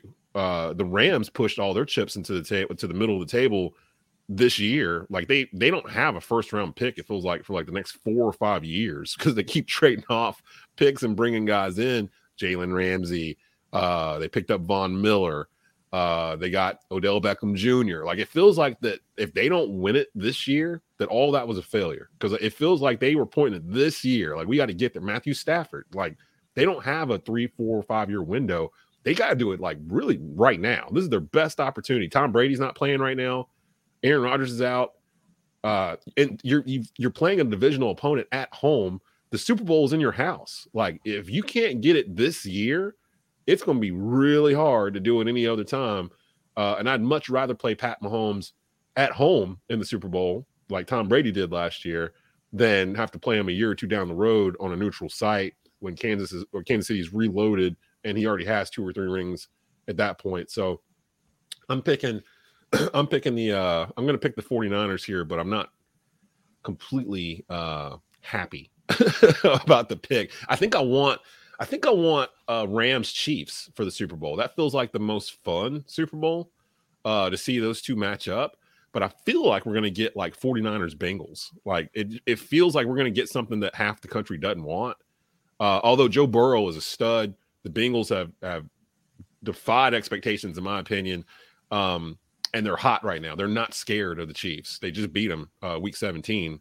So we'll see. I think uh, in the first hour, most of us kind of picked the Chiefs to move on um, since they're hosting for the fourth year in a row, uh, the A F C Championship.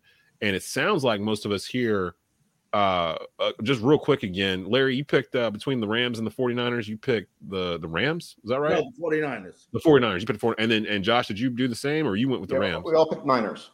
We all picked Niners. Okay. So I don't feel so bad then. So we all picked the 49ers to get to the Super Bowl and potentially have a rematch uh, against the same Kansas City Chiefs team that they uh, dueled with two years ago in a Super Bowl that, that I think back on wasn't that bad. It was actually a pretty good Super Bowl, um, the Chiefs and the 49ers, and most of the same players are kind of there. So that would be fun. Uh, but we'll see. Conference Championship Sunday starts at three o'clock on C B S with the A F C Championship game. The N F C Championship game will follow immediately after that. It's a loaded sports weekend. Um, coming up here, though, there's rumors circulating that Tom Brady may be closer to retirement than ever before. Plus, Aaron Rodgers mentioned that he'll take some time and make a decision on what he's going to do. Um, some news came out here late in the week that might affect that decision for Aaron Rodgers. We'll get into that with these two gentlemen here just a bit right after the break. Uh, you're listening to The Rundown here on Tobacco Road Sports Radio dot com and W W B G fourteen seventy A M. You're listening to The Rundown with Desmond Johnson. Enter your softball team into the Diamond Stars Invitational March nineteenth and twentieth at Springwood Park in Burlington, North Carolina. Age brackets are for ten and up for a one-day event, twelve and up, and fourteen and up. With Diamond Star Events, you get more games, longer time limits, quality competition, and prizes to all champions. With Diamond Star Events, get the tournament experience your players, coaches, and families deserve. For more information and to sign up, visit Diamond Star Events dot net. Beamer Tire and Auto Repair, now with three locations across the Triad in High Point, Greensboro, and our new location in Kernersville. Beamer Tire and Auto offers full-service auto repair, all tire brands, free alignment checks, oil changes, and more. In Kernersville, check out the no appointment needed Quick Lube shop. Check out their thousands of five-star ratings via Google and Yelp. They care because they know that you can go anywhere. So try a shop with a beating heart, not a bottom line. Beamer Tire and Auto Repair. Visit us on Facebook or at beamer tire dot com. Craving fried chicken? Stop by One Stop on the way to the big game. One Stop number six, located at twenty-seven forty-eight West Mountain Street in Kernersville, serves fresh fried chicken and famous taters seven days a week from six a.m. to ten p.m. Craving wings? Come try the new spicy breaded wings. Get a five-wing meal with six taters in a roll for just seven dollars and thirty-nine cents. Now in regular, hot, ranch, or spicy. One Stop number six, twenty-seven forty-eight West Mountain Street in Kernersville. Looking to change things up a little? Visit Salon Resi.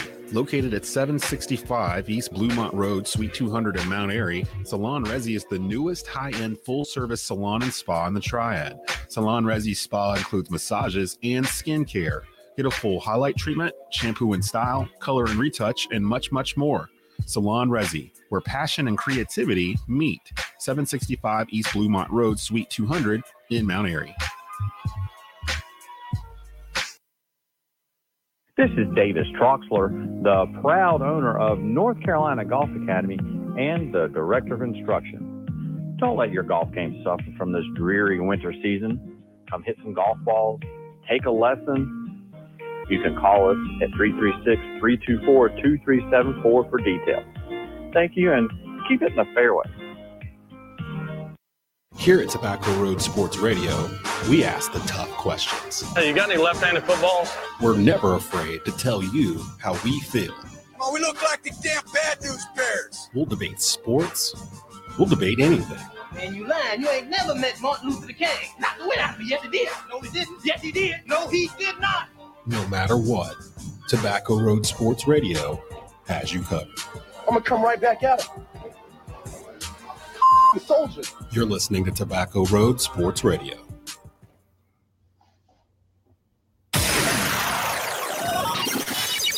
You are locked into Tobacco Road Sports Radio, your home for Triad Sports. And you know this, man. Back to the rundown with Desmond Johnson.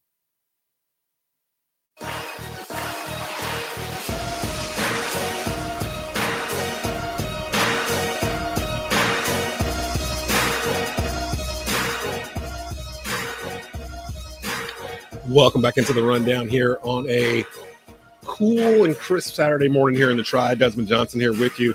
Larry Frank from Frankly Speaking Sports. Josh Zeminski from W T O B joining me here. And also joining us, Eric Summers from uh, the Cat Scratch Reader. Excuse me, I got something caught in my throat here. Aaron Rodgers and Tom Brady have the whole world on pause right now, wondering what they are going to do or not do. We're going to start off with Tom Brady. Uh, because it's the rumors are starting to get a lot uh, hotter that this might be it for Tom, and we might have seen him play his last game. Um, starting off with you, Larry, uh, what are your thoughts on this? Because we've never really heard uh, this kind of talk coming from the Brady camp before.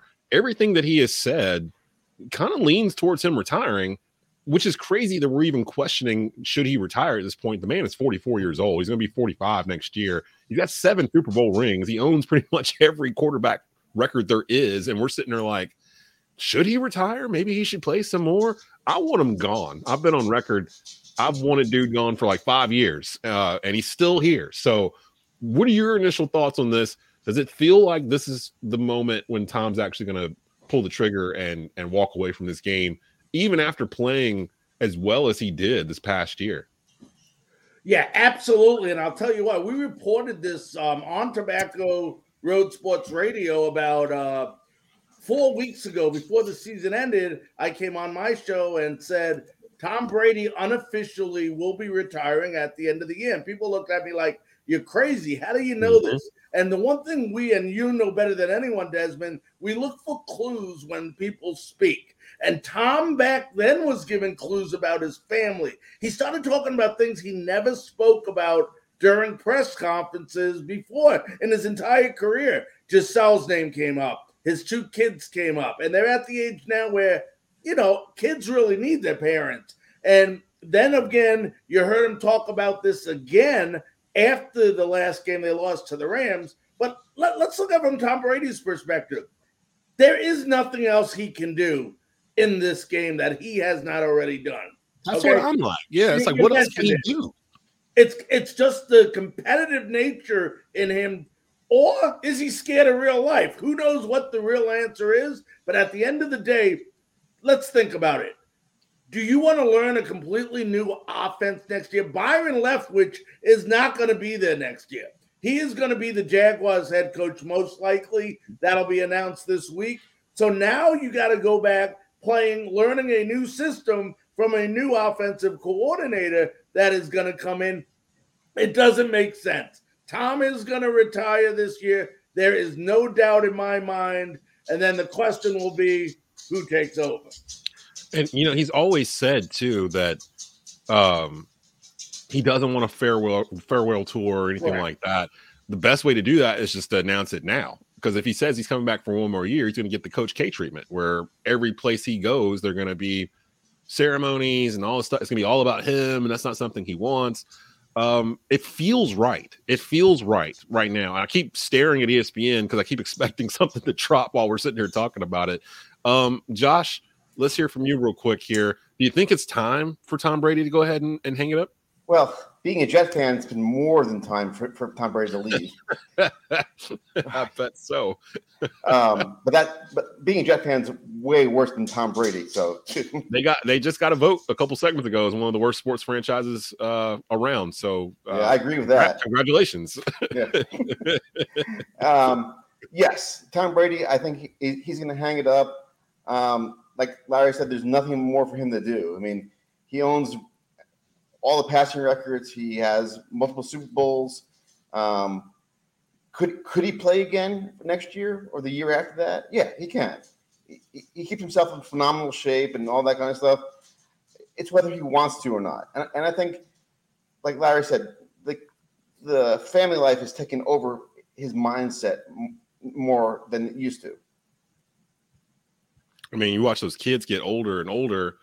And, you know, your your wife is a millionaire herself and, and a supermodel, by the way. Like, it kind of makes you start thinking, maybe I should be home a little bit more often. I've already got more rings than one hand can I can wear. Uh, no no quarterbacks. Well, I was about to say no quarterback's going to win seven Super Bowls, but Pat Mahomes is going to probably try.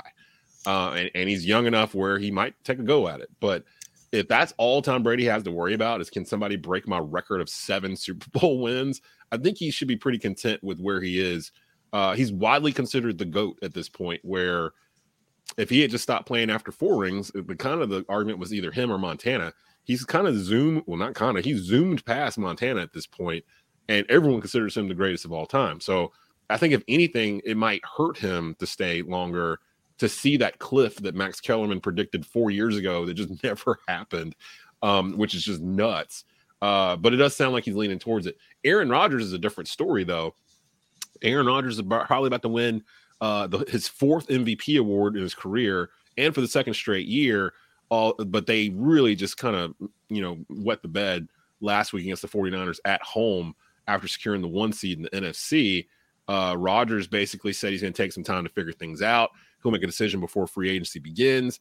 Um, curiously enough, the Denver Broncos just hired the Packers offensive coordinator to be their head coach. His, his name escapes me Uh, at the moment, but uh, I, all the talking heads were basically like, well, we know what this means. That's a clue that he's going to end up in Denver, and that's the best thing. I didn't take it that way at all. I looked at it like they just wanted a good candidate for head coach, and if it meant Aaron would look at them as a possibility to, to go play, then so be it. But if I'm Aaron Rodgers, I'm staying away from the A F C. Have you seen the quarterbacks that are in the A F C right now? Like, why would, why in my right mind would I go to a conference that has Pat Mahomes, Uh, Josh Allen, uh, Justin Herbert, uh, Deshaun Watson is still in the A F C.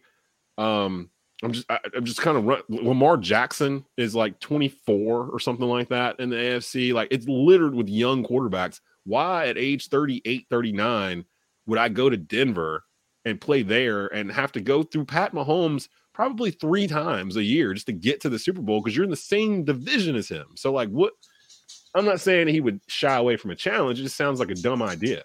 Um, let me bring let me bring in Eric here on this. What are your thoughts with Aaron Rodgers? Where do you think is the best spot for him to play next year? Because I don't think he's going to retire, um, especially same situation. He's playing at the peak of his power. He's about to win a second straight M V P award. Out of all the places out there, where do you think is the best place for him to go and play next year? Well, for to start off with, uh, whenever Aaron Rodgers says he's going to mentally figure things out, it's a lie. Okay, that guy is mentally not there. I don't think that Aaron Rodgers, he's, he's just a drama queen wherever he goes, uh, especially for the last four or five years.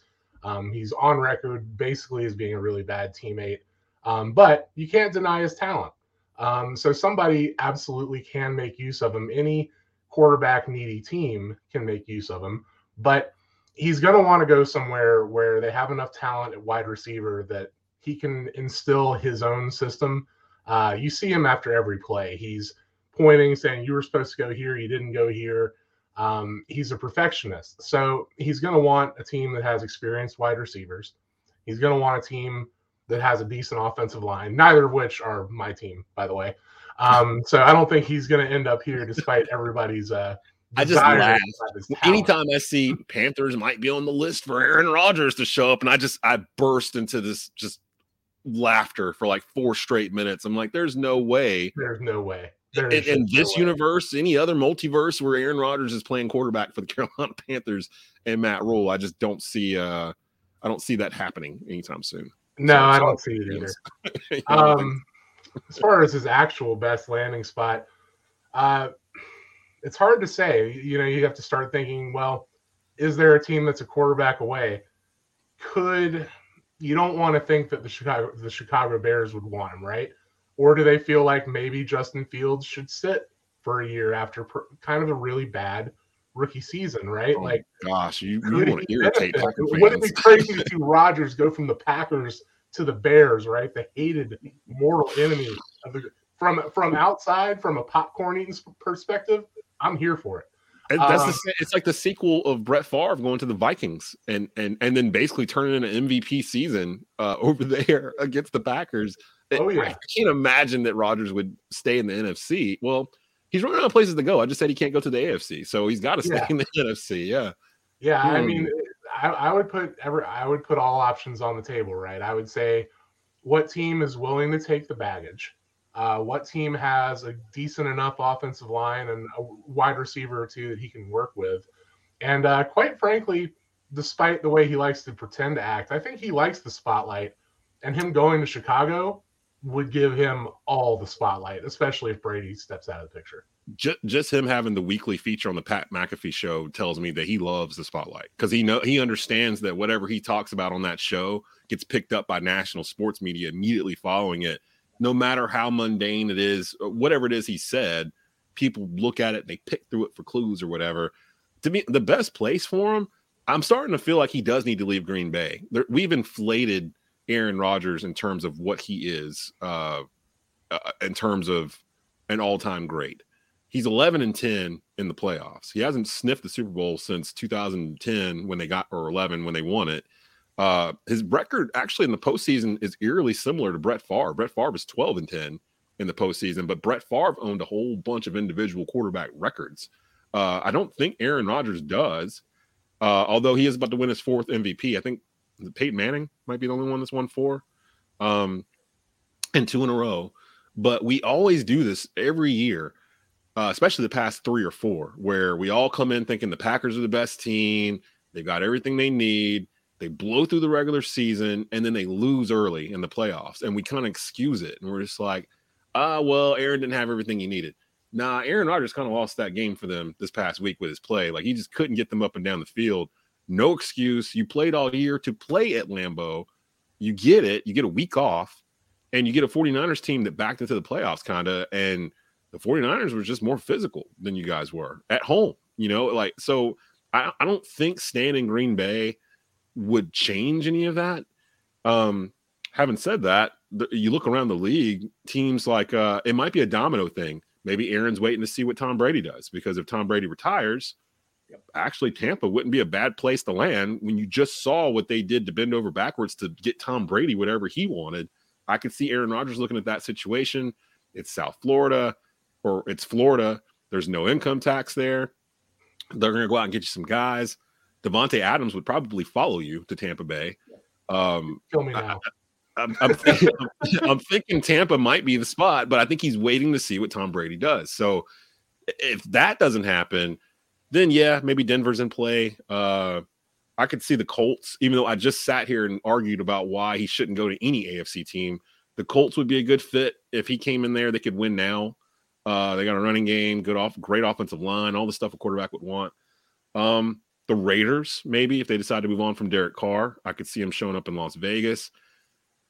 I, my last, I think I heard his girlfriend lives in Boulder, Colorado, so that might put Denver into play. Um, I don't. I, I feel like Tampa's the spot, though. So really everything is circling around Tom Brady, and I feel like we're going to find out next week after the conference championship game, in that week in between uh, the game. The cha- did they have the, the week bye like they normally yes. do? Yes. Okay, so next week there won't be a game uh next Sunday. Somewhere in that week, either Monday or Tuesday right after this weekend, I think Brady's going to announce whatever it is he's going to do.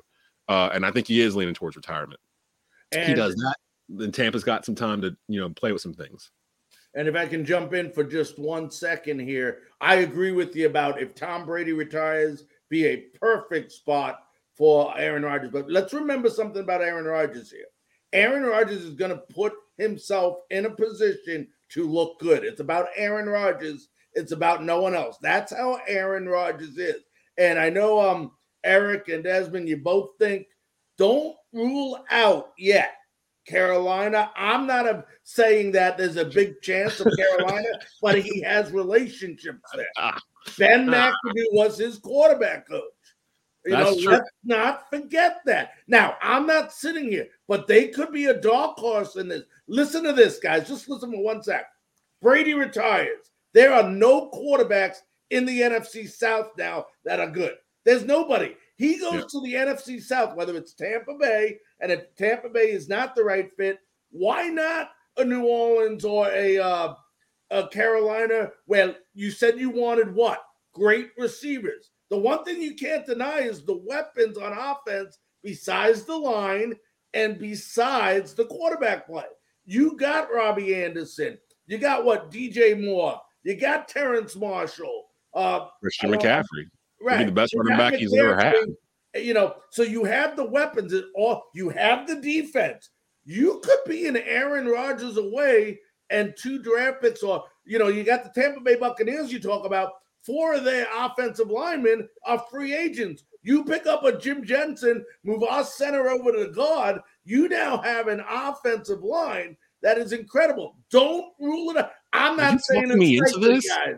I think he's talking me into this. I'm not saying it's happening, but I would not be surprised if we're talking about, you know, nobody expected Brady to go to Tampa Bay. That's true. He, I think I he talked me into this. Before we go to Florida. All right. I think he talked me because into Because I this. remember I was in Tampa Bay then, and it was a surprise that you think a miracle on thirty-fourth street happened there. I mean, it was incredible. They, it was the, they wanted it. There was hope. Don't I never say never anymore since Brady came to Tampa man, Bay. Look, if, and I'm up against the break too, but if if oh, Matt man, Rule – get a chance. If Matt Rule, if Matt Rule is able to pull off bringing Aaron Rodgers to Charlotte, that would they would put a statue of Matt Rule out in front of Bank of America Stadium. It'd be facing uh, Sam Mills or whatever. He'd have like a, a clipboard or something and some headphones on. I, I can't see it, but once again, Larry, you make very good uh, points here on this. Real quick, Josh, uh, if you want to jump oh, in here, call, call my shot. Rodgers to the Raiders in Vegas, being the spotlight. He's a California, North California boy. He can be close to home. Um, he, he wants to be close to Hollywood because he, he, that's his next step after football. Um, they they could trade um, Carr for a draft pick and get another receiver, and they have they already have a pretty good defense. They have um, Weller for the tight end, so they have pieces where where. Uh, Rodgers could be happy. But then real quick, uh, Eric, I wanted to get you on to get your opinion on the hiring of Ben McAdoo as offensive coordinator last week for the Panthers. Uh, I, I noticed on Catch Scratch Reader, you had actually wrote a column where you were saying that, you know, this actually might be a good move for the Panthers. Uh, w- real quick, you want to give uh, Panther Faithful some words of encouragement that uh, this actually was a decent hire uh, from the front office? Well, I think one of the things that we're we're definitely certain of in Carolina is that uh, what we've seen over the last two years, there was not nearly enough N F L coaching experience on the entire staff. Uh, if McAdoo's nothing else, McAdoo is somebody that knows the N F L. He's been around the league for nearly twenty years. He hasn't been in it for all twenty, but he's been around it. Uh, he does have some track record as a decent offensive coordinator. Uh, the Giants had some good years with him there. Uh, He failed as a head coach, and of course, we all we all remember him for that. But uh, it's the same reason that a chef isn't always a good restaurant owner. There's a lot of administration that goes into being the guy, the owner, as opposed to just being the guy that has to make the recipes. And I think if if that's what if that's what McAdoo is, if he's a guy who, given just control of his one thing, the offense, and uh, he, we could see some success. I mean, I think at least. Uh, we might see a turnaround in the dismal third quarter numbers that the Panthers are always suffering with the entire year. There were very, I think there was maybe two games where we outscored our opponents in the third quarter.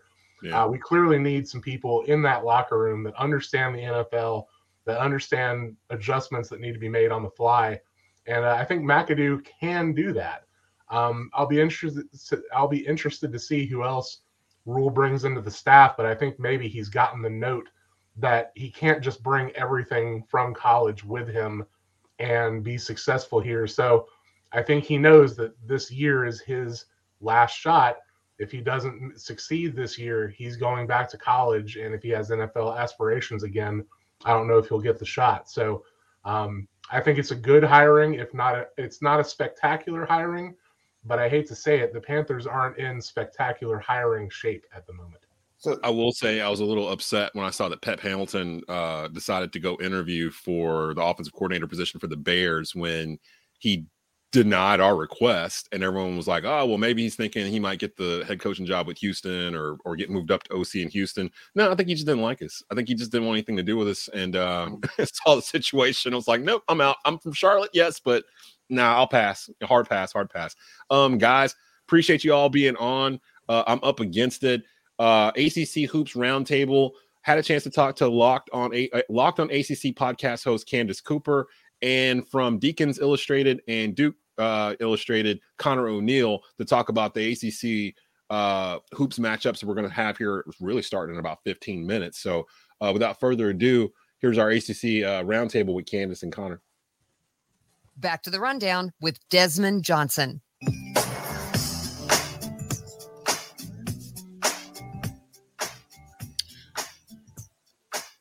Welcome back into the rundown. Desmond Johnson here with you. A C C Hoops Roundtable. Had to bring in some experts here to explain a couple of things because uh, I never thought this day would come. But my Carolina fans, my family, they've got me super heated right now. So I had to go and call in some heavy hitter, heavy hitters. Candace Cooper from the Locked on A C C podcast. Connor O'Neill from not only Deacons Illustrated, but Devils Illustrated here on the A C C Roundtable. What's going on? How are y'all doing? Good. Thanks so much for having us. I'm good. I'm trying to recover from being called a, a heavy hitter here. I'll try to live up to that one. Well, let's start off with uh, – of course, Carolina, uh, you know, ever since Rundown came back a couple of weeks ago to the Triad Airwaves, I've had a couple of people come to me and go, you know, you guys haven't talked about Carolina hoops yet. And that used to be like a segment every weekend on Rundown. What's going on with it? We just hadn't had the time to get to swing around to it. And I knew A C C Hoops, we'd be heavy on it really after you know, next week or so after N F L was done. But uh, couldn't really ignore what my heels are going through. We're going to start off in Chapel Hill. Uh, Carolina taking on N C State today at two o'clock. Uh, Candace, did Hubert underestimate the power of the transfer portal? Because I'm feeling like I feel like people either forgot the makings of this roster last year. There was eighteen eleven and an eighth seed in the N C double A tournament and a quick out. And I guess they just expected the team to be better. But I find myself in arguments with Carolina fans online that are blaming everything from Hubert to these kids have no heart to they have way more talent than this. Where is it? Because it feels like the perception is that Carolina should be better than they are. But when I'm looking at the standings, they're a game out of first place. Desmond, I think you've been reading my tweets, which is very disappointing. It's clear here you've been reading my no heart tweets. And as a Carolina grad, I certainly can say, as someone who has seen a national championship her freshman year of college, I just feel like I know what it takes to just put on the N C across your chest and really want to play well with that. And I'm not sure I'm seeing that from this team. Now, mind you, I will say the talent is definitely different. There are definitely different energies, and it's hard to kind of synergize a transfer group and trying to get everyone on the same same page, but you know, it's a little bit telling of yourself as well that you guys haven't talked about it much, because maybe this is a forgettable team right now. We just want to get through this rough patch of Hubert Davis's first year, but I wouldn't say he's to blame fully, but also, you know, what we saw from their performance at Boston College, there's a little bit of need to worry going into today's matchup. I, you know, I gave them a pass. That was a rock fight of a game, but they, I mean, it was their third game in five days. They played Saturday, they played Monday, and then they played Wednesday night. And then, of course, one thing that people forget, these kids are students. They went to school, too. So it's like I'm giving them the benefit of the doubt. Although I will say the one thing that I don't quite understand is that Hubert has drastically reduced the rotation. Like, he's gotten it down to a hard six or seven. Um, and yeah. that really happened – I want to say it was around the Wake Forest blowout, maybe right before it. It might have been right after it. It was somewhere – all that period of time is a blur. Yeah, exactly. I think the absence of Dawson Garcia being out due to family illness has certainly not helped things. Anthony Harris not being available no longer for the rest of the season also doesn't help matters. And maybe it's telling that he doesn't want to add Dontrez and DeMarco into the rotation more permanently. And I don't know, if we talk about Roy Williams struggling with timeouts, maybe Hubert struggles with substitution. That might just be his new thing. So we have a situation here where the guys who are in aren't exactly giving us the best runs. I don't necessarily know the answers, but I will say when you get beat up in the way they got beat up against the games like, you know, Wake Forest and the other matchups we've seen so far this season, they're tired. And going into today, they're going to have to figure out how to give some guys confidence when they have a little bit of a lead, seven points or more. Let's actually, let's stay right there with Wake Forest. Uh, Connor O'Neill, Deacon aficionado. Why in the world is this team not ranked? Every time I see them, they are beating the brakes off somebody. Like the past like two weeks, they've just been, they're just out there hooping. And every time I look at the A P Top twenty-five, I'm like, where is Wake Forest? What do they have to do to get ranked? Why do you think they haven't been ranked yet? So the first reason is their non-conference strength of schedule is just awful.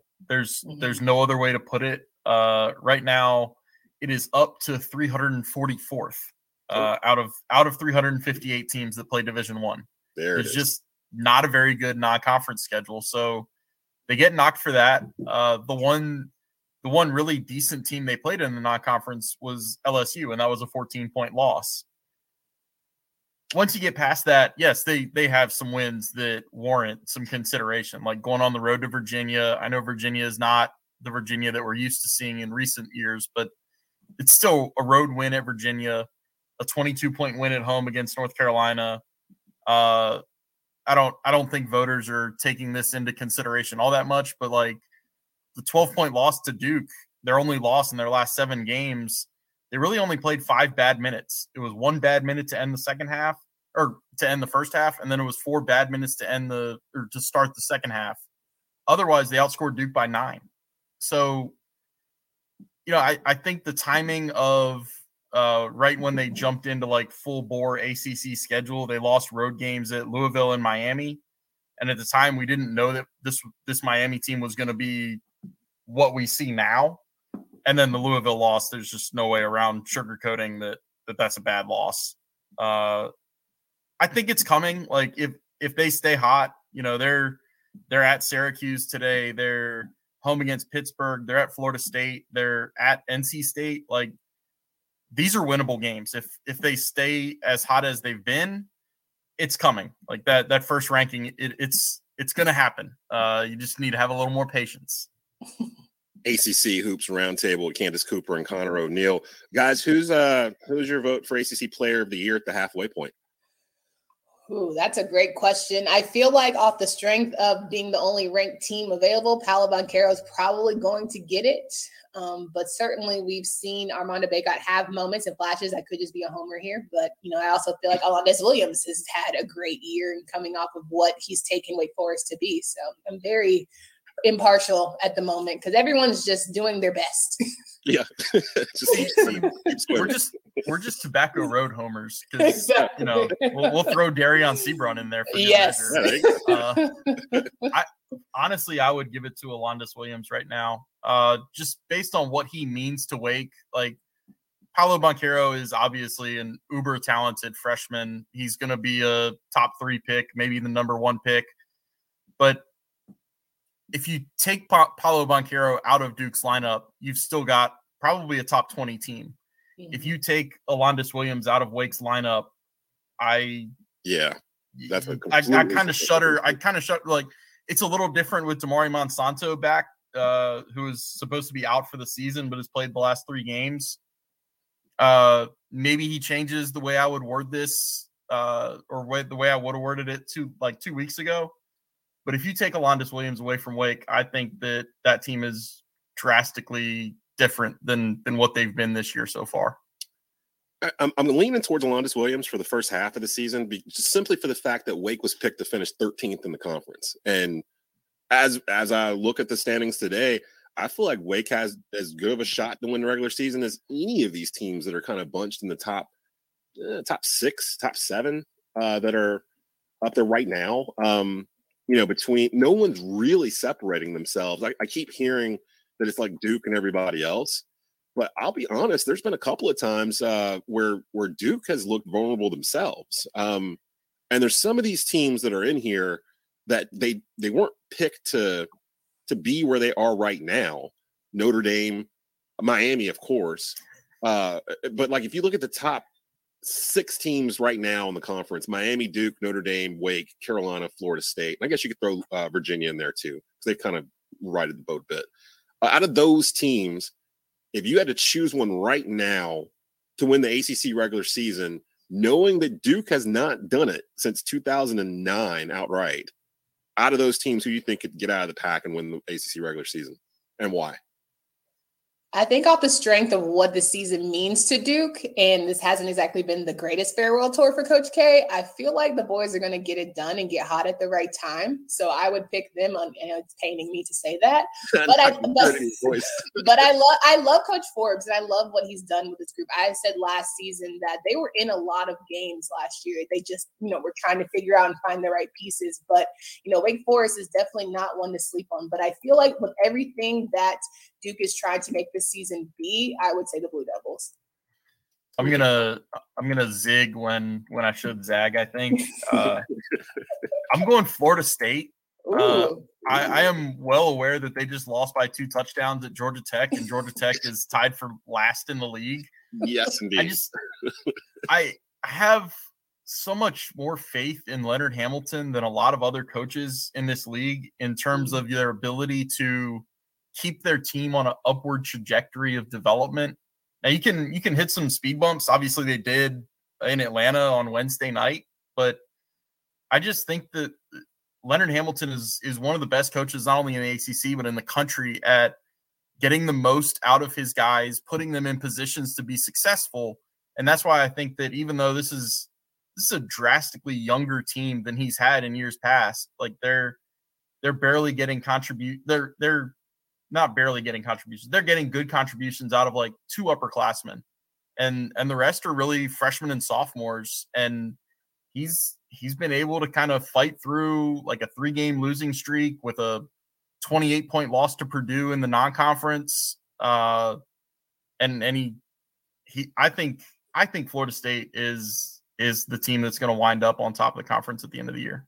Oh, that's good, because I think Hamilton is a very good coach, and I would agree that he has definitely been the one who kind of has a little steady part of the season. But can we say maybe Hubert Davis and company get hot at the right time, and Armando Baycott f- figures out who he is as a beast and a player? Maybe. I, I was just about to say I wasn't going to even go in that minefield after I just kind of blessed out a bunch of Carolina fans online, but I'm looking at I'm looking at the schedule. I think I'm kind of leaning towards Carolina, which makes no sense whatsoever off of what we've seen the past couple of weeks. But there's a couple of things that stand out to me. They've got like eleven games left. Seven of their eleven are at home. Uh, people don't realize that Carolina's played like seven road games or something like already, like in the A C C or something nuts. Like they played more road games than anybody else. So a lot of the uh, the games like uh, the ninety-eight seventy-six loss at Wake, the eighty-five fifty-seven loss at Miami, like those are, I feel like they're they're like a Doctor Jekyll, Mister Hyde, Mister Hyde type of team, home and away, and being at home, it sets up nice because I'm looking through their schedule. They've got State, of course, today. Who knows what's going on with Louisville? We don't know who the coach is, who the A D is, who the, the, the president is of the school. Like we don't know what they're doing. So I'm gonna hopefully chalk that up as a win, and that's a road game. Uh, then, of course, you've got the tilt with Duke uh, next Saturday, and that's going to be K's last time at the Dean Dome, and it's going to be packed, nineteen thousand people in there. Who knows how that game goes? It's it's a Duke-Carolina game, so I can't just automatically write it off to Duke. Um, Clemson, Florida State, February twelfth. You got Pitt, Virginia Tech, Louisville. None of these games are daunting games to me, even the Duke game, because it's such a huge rivalry game. Those kids at Carolina – yeah, they might not be the same caliber of talent as, say, like the classes before them or immediately before them, like Joel Berry and Theo Pinson and those kids, but they've got talent. They're just trying to figure out who they are. This team really doesn't have a pure point guard on it. Like it's it, you're basically watching Caleb Love and R J Davis learn how to be U N C point guards on the fly. And that's going to be painful no matter who it is. It's back there trying to learn how to do it. You're going to have some bumps in the road. Plus, something else that people forget, last year, this team had Daron Sharp on it. That kid is in the N B A right now. This team had Walker Kessler on it last year. He's playing for the number one team in the country in Auburn right now. This team had Garrison Brooks on it. He's a he's in the S E C. Like, all Are you trying to make us cry, Desmond? But like everyone's like, oh, well, we should we have more talent than everybody else except for Duke. We should be we shouldn't be losing like this. And I'm like, no, we don't. We do not have it. Like, I, I get it. The name says U N C on the jersey. But if you really look at the roster, I can see why Hubert has shrunk this down to six or seven. There's no reason to play uh, Styles and DeMarco Dunn. And, and, and, you know, they weren't ready coming in. So why play them just because they're there? Or what I've heard from Carolina fans, oh, if you don't play them, with the transfer portal, they're going to transfer someplace else. I'm like, you can't coach that way. You can't run a program that way, fearful that kids are going to leave if you don't play them. And uh, I just... I, I really don't want to pick Carolina regular season champ because I feel like I'm jinxing them to do so. It's gonna, it's probably gonna be Duke. It should be Duke, but every year it should be Duke based off of talent, and they never win the regular season. So I'm trying to figure out how they're gonna mess around and not do it this time. Are they a Final Four team, Duke? I, I think, think so. Yeah. Are yeah, they? I mean, let me, well, let me rephrase that. Are they a Final Four team because of what they have, or are they a Final Four team based on what's going on outside of Duke and college basketball itself? I would I would lean the latter there. I would lean toward there's really not a dominant team in college basketball. You know, last year we had two with with Gonzaga and Baylor. I don't think anybody in in college basketball really scares you to the core where you know that there's only a handful of teams that can beat them. I think it's going to be a a wild and and wacky tournament. Um, and I and I think that, you know, at some point the talent will win out. And I think that's where you think that, you know, with, with the lineup that Duke can put on the floor with, you know, four to five potential first round picks. Oh yeah. I think that's where you, that's where you put your faith. And, and that's where you say that, yeah, they could be a Final Four team.